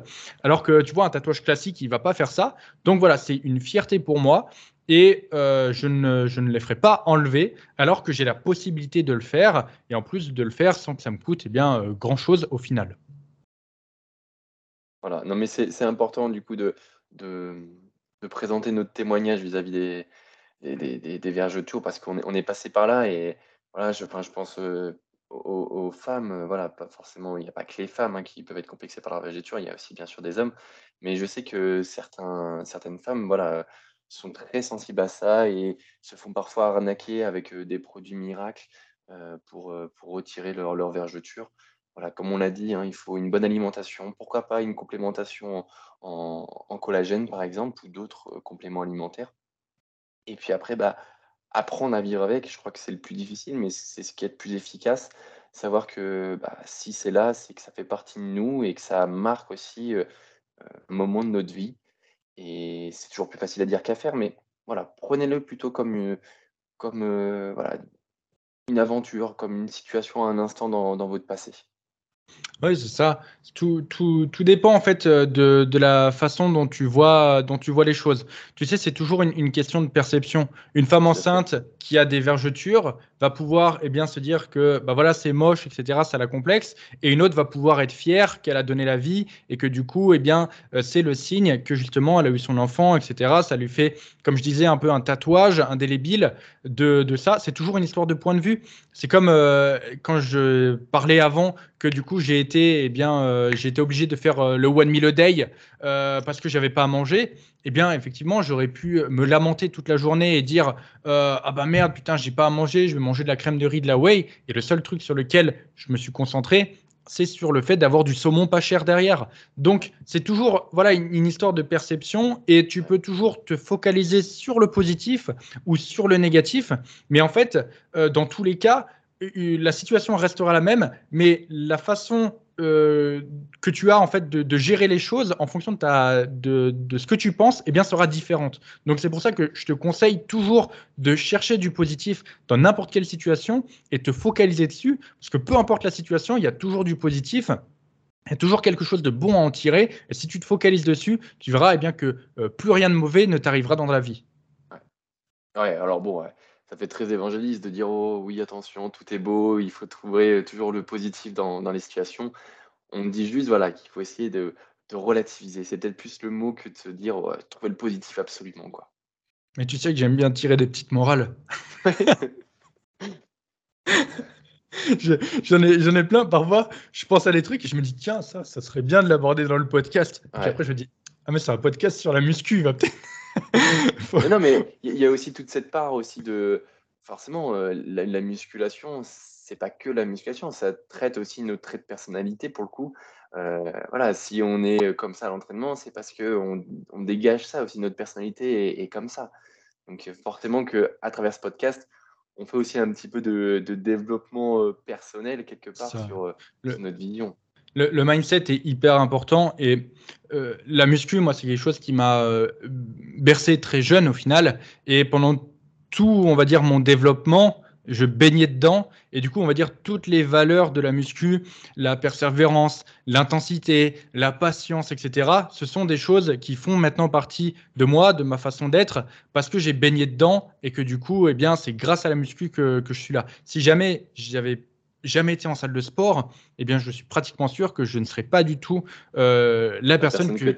Voilà, c'est ça. Et j'aurais une façon de penser complètement différente. Après, bien sûr, il y a toutes les personnes qui m'ont influencé. On parlait de Monstro dans le dernier podcast, etc. C'est en fait, c'est l'ensemble de tout ça qui a construit la personne que je suis aujourd'hui.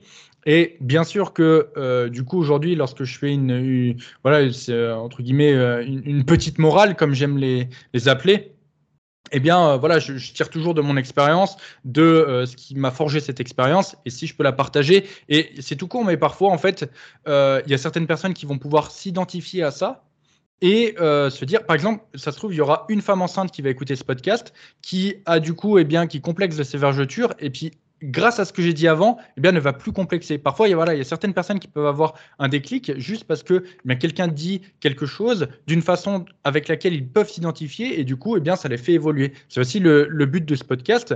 Si du coup, on arrive à, vous faire évoluer physiquement et mentalement, eh bien, c'est le, le petit bonus. Mm, tout à fait. Très, très bien.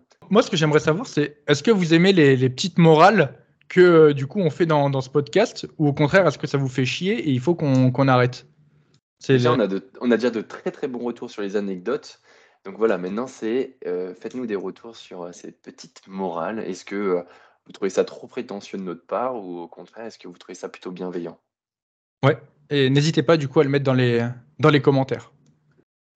On pense aussi au référencement. Rémi, tu niques pas le référencement. Mais moi, je sais pas faire ça. J'ai pas encore la fibre. Ça va venir. Ça va venir. C'est Flo qui l'avait bien. Il gérait bien pour, pour tout ce qui était référencement. Vas-y, je te laisse continuer, mon frère. Prochaine question. Ça te va? Ouais, vas-y. Que manger avant l'entraînement pour être performant à la salle de sport? On veut tout savoir, Denis. Que manges-tu avant d'aller à la salle de sport? Dis-nous tout. Euh, alors, j'ai fait plein de repas. En ce moment, mon repas euh, avant l'entraînement, c'est mon repas qui vient, euh, du coup, c'est mon repas de midi, tout simplement. Euh, alors, c'est mon repas de midi qui, que je mange à 11h parce que justement, je m'entraîne à, midi. Et comme je me lève très tôt aussi, ça me permet d'avoir bah voilà, moins de temps entre mon, petit-déj, entre guillemets, et mon repas de, qui vient à 11h. Et mon repas de, du midi se constitue principalement d'un mélange de pommes de terre et de patates douces, de viande maigre, et du coup de, de, légumes aussi, mais de légumes que je digère très bien. Donc, pareil, pommes de terre, patates douces. Pourquoi? Parce que je le digère très bien. Donc, qu'est-ce qui pourrait être un bon repas à manger avant l'entraînement? Euh, En gros, la première chose, c'est que euh, tu vas devoir eh avoir une source de glucides avant ton entraînement et une source de protéines. Les lipides, tu vas pouvoir en avoir en fait dans, avant ton entraînement, mais tout va dépendre de, euh, du timing en fait entre ton repas avant ton entraînement et ton entraînement. En gros, plus ton repas pré-workout sera proche de ton entraînement et moins ça sera intéressant d'avoir des lipides et plus ton repas avant l'entraînement sera éloigné de ton entraînement et plus ça sera intéressant des lipides. Pourquoi? Parce qu'en fait, les lipides vont ralentir l'assimilation de ton repas euh, pré-workout et ralentir un peu la digestion. C'est pour ça que ça peut être plus intéressant si du coup eh tu les prends euh, avant, donc sur une période euh, plus importante avant ton entraînement. Donc moi dans mon cas actuellement, voilà, j'ai pas de lipides avant mon entraînement. Par contre, par le passé, ça n'a pas toujours été le cas. Il y a des moments où, par exemple, eh bien, je mangeais à midi, je m'entraînais à 14 heures. À ce moment-là, eh j'avais des sources de lipides durant mon repas. Mais pour le enfin, en ce moment, ce n'est pas le cas. Du coup, donc, euh, les lipides, on a traité. Les protéines, c'est pareil. Les protéines, je vais plutôt te recommander une source de viande maigre. Pourquoi? Pour la même raison, parce qu'une source de viande grasse va tout simplement bien contenir des lipides, et c'est du coup la même chose que pour les raisons que j'ai évoquées précédemment. Les glucides, maintenant, alors les glucides, je vais te recommander en priorité des sources de glucides que tu digères bien. Ça, c'est vraiment la priorité absolue. Parce que si, par exemple, eh bien, je sais pas, tu t'envoies euh, des lentilles. Alors les lentilles, ok, c'est, euh, il y a aussi des protéines, machin, etc. Mais c'est un exemple comme ça. La plupart des gens ne, vont, pas euh, toujours bien digérer toutes les légumineuses, type haricots rouges, machin, etc. Donc si tu te manges, par exemple, des haricots avant d'aller à la salle et que du coup tu as du mal à les digérer, crois-moi, tu vas pas faire une bonne séance comme Rémi avec euh, son chou là. Si tu manges le chou avant d'aller à la séance, crois-moi, euh, tu vas pas faire une bonne séance. Donc, euh, choisis des aliments que tu vas digérer facilement. Et moi, dans mon cas, pommes de terre, patates douces, je le digère très bien. Et en général, je mets du brocoli, des haricots verts, etc. C'est des choses que moi, je sais que je digère bien. Donc, je prends pas de risque et je reste toujours sur, sur cela parce que je sais que je les digère bien. En général, la viande, c'est très souvent aussi du poulet, je vais pas te mentir, ou de la dinde. Donc voilà comment, comment ça se passe. Pour les glucides, ensuite, il y a du coup donc le, débat index glycémique lent, index glycémique rapide, etc. Alors, euh, je ne sais pas si on peut parler de ça euh, avec euh, sucre lent, sucre rapide. Les gens font encore trop, ils confondent trop, font encore trop d'erreurs avec ça. On va juste parler de l'index glycémique. L'index glycémique, effectivement, ça va être encore une fois plus intéressant d'avoir des aliments avec un index glycémique élevé si ton repas est proche de ta séance et un peu plus lent si du coup, eh bien, ton repas est éloigné de ta séance. Sachant qu'il y a un, nombre de paramètres qui va faire varier ton index glycémique qui est hyper important. Déjà, rien que le fait que tu aies des lipides dans ton alimentation va, eh bien, en fait, c'est le mélange du bol alimentaire qui, qui va faire euh, ton index glycémique euh, final. Donc déjà, si tu rajoutes des lipides, ça va déjà fortement réduire eh bien, la vitesse d'assimilation de tes glucides. Donc ça va faire diminuer en fait tout simplement ton index glycémique. Donc euh, déjà, ne te prends pas forcément la tête avec ça, parce que si tu t'entraînes loin, le simple fait de rajouter des, lipides dans ton alimentation va suffire à faire diminuer l'index glycémique. Maintenant, après, voilà, il y a la température de l'aliment, le mode de préparation. Si par exemple, eh bien, tes pommes de terre, tu les manges entières ou si tu les manges en purée, ça va faire varier l'index glycémique. Euh, si c'est chaud ou si c'est froid, ça va faire varier l'index glycémique. Il y a un nombre de paramètres qui est tellement important que je te conseille de, honnêtement, pas te prendre la tête avec ça. Parce que ça va être trop compliqué choisis des aliments que tu veux, enfin que tu vas correctement digérer, mange-les 30 minutes, 1 heure, 45 minutes. Encore une fois, fais tes tests avant ton entraînement et vas-y. Oh, mais tu as fait une, réponse hyper, euh, hyper détaillée comme à chaque fois. Euh, moi, ce que je vais te dire, euh, ce que je vais vous dire plutôt comme, comme réponse, c'est que j'ai testé plusieurs choses. Que comme je l'ai dit, bah, bien souvent, moi, je m'entraîne soit entre midi et deux, soit en fin de journée. donc, c'est vrai qu'au niveau du timing de mes repas, ça fluctue. Et ce que j'ai pu remarquer, c'est que prendre bah, un petit pré-workout avec un fruit ou des dates ou quelque chose d'hyper digeste, comme le disait Denis, une source principale de, de, glucides, ça ne m'apportait pas toujours quelque chose de, bien avant de m'entraîner. Ce qu'il me faut plutôt, c'est un gros repas qui a été fait en amont, une heure, deux heures avant, et que j'ai le temps de digérer les choses. parce que, comme je l'avais déjà dit dans un précédent podcast, je préfère avoir des gros repas plutôt volumineux où je me pose et je prends le temps de manger. parce que effectivement, j'ai quand même voilà, des, petits soucis digestifs que j'ai moins maintenant parce que j'ai réduit un petit peu les calories. Je suis plus à un surplus calorique aussi important qu'avant. Mais il n'empêche que voilà, j'avais pu tester pas mal de petites choses. Et bah, pour les mêmes raisons qu'a évoqué Denis, tout ce qui est source de lipides, donc les, sources de, graisse, donc les, viandes grasses, et tout ce qui va être aussi les oléagineux, les œufs, etc., je vais les éloigner de mes repas, de mes entraînements, pardon, et vraiment les laisser très loin, soit, soit en, premier repas de la journée, soit en fin de, fin de repas sur ma journée. Donc voilà, histoire qu'ils soient aux opposés de mon timing d'entraînement pour être tranquille. Et je vais privilégier à chaque fois des aliments facilement euh, digestes.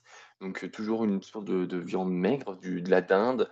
Euh, des fois, ça peut être du thon aussi. ça peut être du steak haché 5% quand il n'est pas trop cher. Ça m'arrive aussi.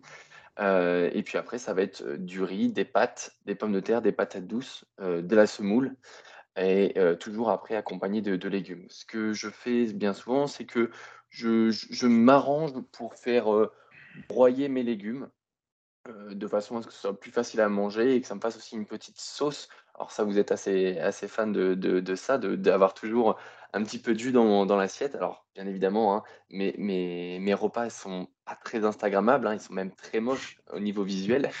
Mais il n'empêche que ce qui compte avant tout, c'est que je puisse bien les manger, bien les consommer et qu'ils ne me pèsent pas sur le ventre. Euh, il y, a, y, a, de ça voilà, deux podcasts, j'avais parlé du fameux chou vert que j'avais consommé euh, sans, sans, vraiment le vouloir. Hein. J'étais tombé là-dessus et je trouvais ça assez très bon, hein, le chou. Hein. Mais par contre, en termes de digestion, c'est pas ouf. Donc voilà, je, sais que ce genre d'aliment, maintenant, euh, bah, c'est sûr et certain que je n'en mangerai jamais avant une séance. Sinon, je vais la flinguer et je vais me chier dessus. Donc, c'est pas non plus la bonne, la bonne solution. je pense avoir tout dit là-dessus. Euh, donc testez, expérimentez sur vous, faites euh, des repas divers, euh, voyez ce que vous digérez le mieux, ce qui vous pèse le moins sur le ventre. Après, il faut toujours tomber aussi sur le, bon ratio de se dire bon bah il faut quand même que je mange suffisamment pour bah, sentir que bah, j'ai de l'énergie pendant ma séance. Si vous avez un repas trop éloigné, c'est pas forcément aussi une bonne chose. À vous de trouver le bon timing. Certaines personnes vont préférer ne pas avoir grand chose dans le ventre pour être confortable lors de l'entraînement, ou d'autres personnes vont avoir besoin euh, d'avoir un ventre euh, voilà un peu plein. Et c'était mon cas surtout sur mon cut, de sentir que voilà j'avais quelque chose dans l'estomac pendant ma séance, plutôt que de sentir qu'il était vide c'est ça en fait. Le, plus important à retenir, c'est faites vos tests.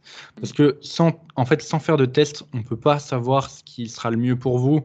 Hmm. Il y a, euh, voilà, il y a des aliments, comme on, comme on vous dit, il y a des grands principes avec les, les groupes d'aliments, les macros à respecter, etc. Après, voilà, tout le monde ne va pas digérer les aliments de la même façon.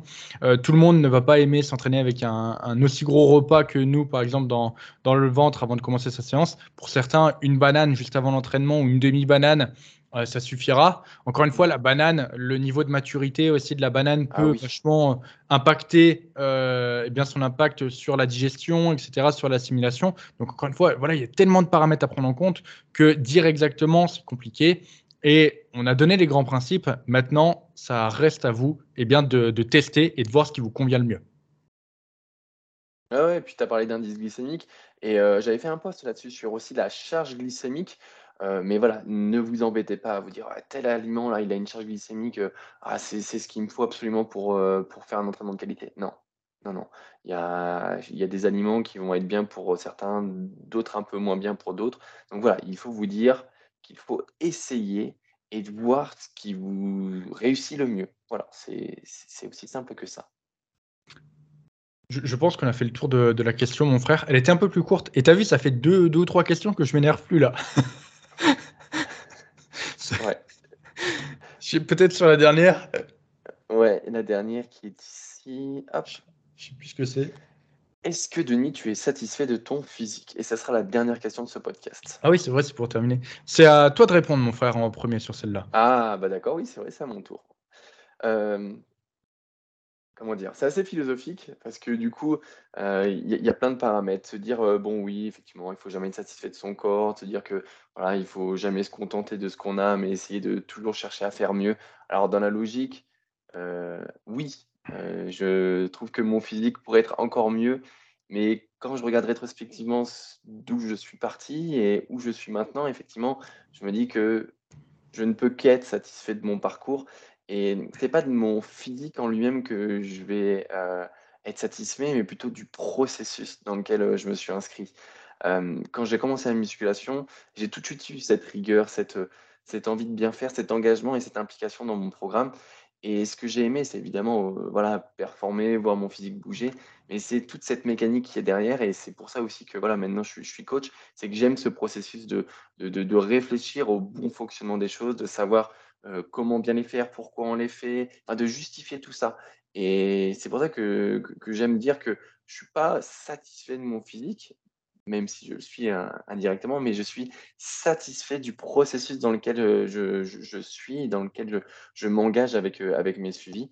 Donc c'est plus ça qui, témoigne de, ma satisfaction. Ah, c'est assez intéressant. Tout le monde va avoir un point de vue différent là-dessus. Mais c'est vrai que la plupart des gens ne sont pas satisfaits de leur physique et ne seront jamais satisfaits de leur physique au point même qu'ils en développent des, complexes. Maintenant, pour répondre à la question, est-ce que moi, je suis satisfait euh, de mon physique? Déjà, il faut savoir que euh, donc le, processus de, euh, voilà, de, progression, etc., moi, c'est quelque chose que j'applique à plusieurs domaines. Donc, mon physique, bien sûr, mes connaissances, ma mentalité, euh, mon, boulot, etc., là où j'en suis dans mon, travail, l'envie que j'en ai de faire évoluer les choses. Et actuellement, j'en suis dans une phase où, pour moi, le plus important, c'est euh, pas forcément de développer mon physique, mais plutôt de développer, et eh bien, continuer à me développer moi, mentalement, personnellement, et tout, tout l'aspect de mon, travail. Donc, d'un point de vue de mon physique, c'est pas que je suis satisfait, c'est juste que ce n'est pas ma priorité pour le moment et euh, je mets plus l'accent sur le développement de d'autres choses. Maintenant, euh, il faut savoir aussi que euh, la vision que j'ai de l'entraînement est peut-être pas celle que tout le monde va avoir. À savoir que pour moi, l'entraînement, c'est du coup quelque chose qui me permet de me développer mentalement et dans un tout. Et en fait, mon physique va être là pour orienter en fait la façon dont je vais m'entraîner. Par exemple, j'ai un point faible sur le dos, je veux du coup mettre un peu plus l'accent sur mon dos. Du coup, eh bien, je vais orienter mon programme de façon à euh, travailler mon dos. Mais le rapport que j'ai avec la musculation, c'est un peu le même rapport que euh, quelqu'un en fait qui euh, va être bon en orthographe parce qu'il aime lire. C'est souvent le, ce, que, ce que je dis. Encore une fois, je ne sais plus où c'est que j'avais dit ça, mais on me l'avait déjà posé cette question.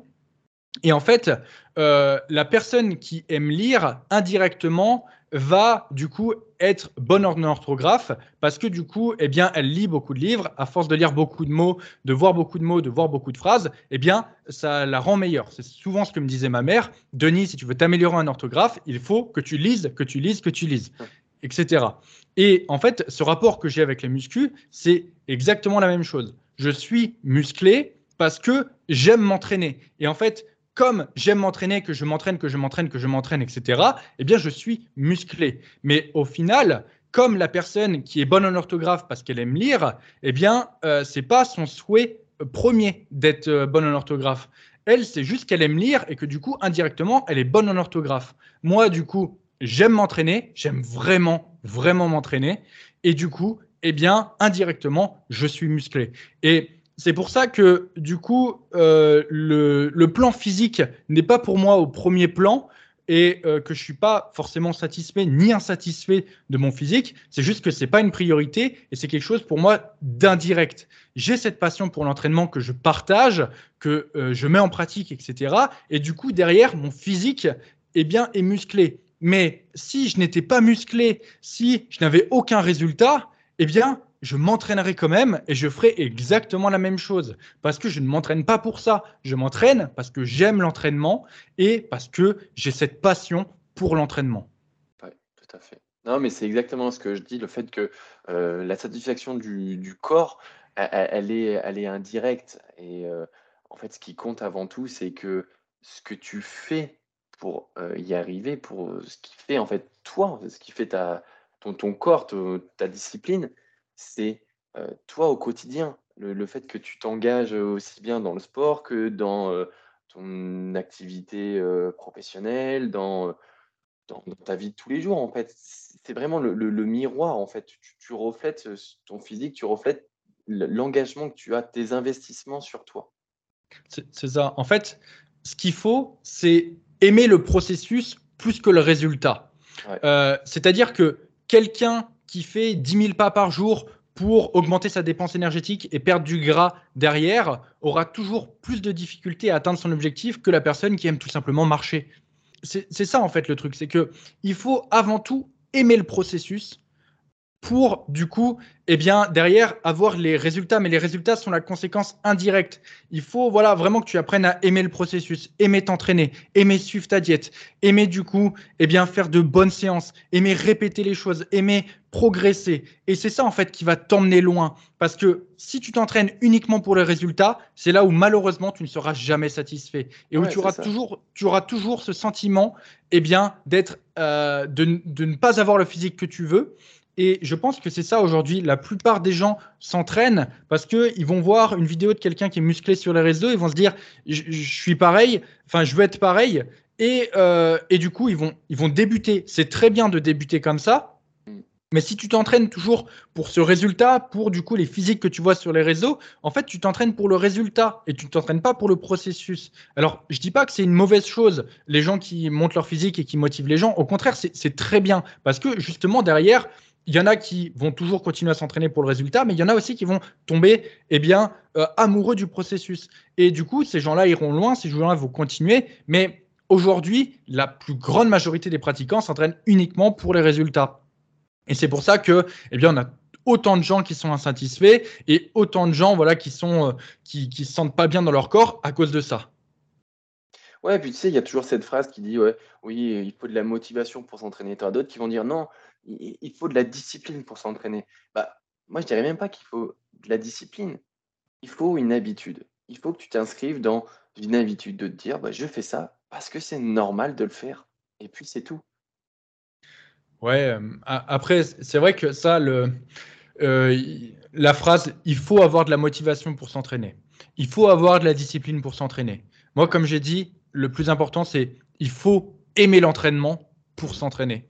C'est ça surtout. C'est ça surtout. que ça devienne une habitude, une habitude que tu aimes. Ouais, c'est ça. Tant que, tant que ça sera une contrainte, tu auras toujours des difficultés à progresser. Effectivement, il y en a qui vont te dire la, motivation. Euh, si tu as besoin de motivation pour aller t'entraîner, c'est que l'entraînement est une contrainte. Si tu as besoin de discipline pour t'entraîner, c'est que l'entraînement est une contrainte. Tu vois Donc, déjà, il faut pas. Ça, c'est les phrases motivantes, etc. Il y en a encore une fois qui vont se reconnaître dedans. C'est un peu comme mes, mes morales. Mais peut-être que du coup, dans la morale que je suis en train de donner actuellement, parce qu'au final, c'est encore une fois une petite morale, il y en a qui vont se reconnaître. Et il y en a qui vont réussir à progresser et à passer au-delà de ça. Et du coup, à avoir leur physique autrement et à, et voilà, et à aimer le processus et à aimer leur progrès et à moins complexer sur leur corps grâce à ça. Donc, encore une fois, tout est une question de point de vue. Euh, tout le monde va avoir des discours différents. Ça, c'est le mien. À toi de voir si tu arrives à t'identifier et euh, du coup, si tu te reconnais là-dedans. Mais voilà, en tout cas, pourquoi moi je fais de la muscu. Voilà pourquoi moi je m'entraîne. Et les résultats, qu'ils soient là ou pas, ça ne change rien.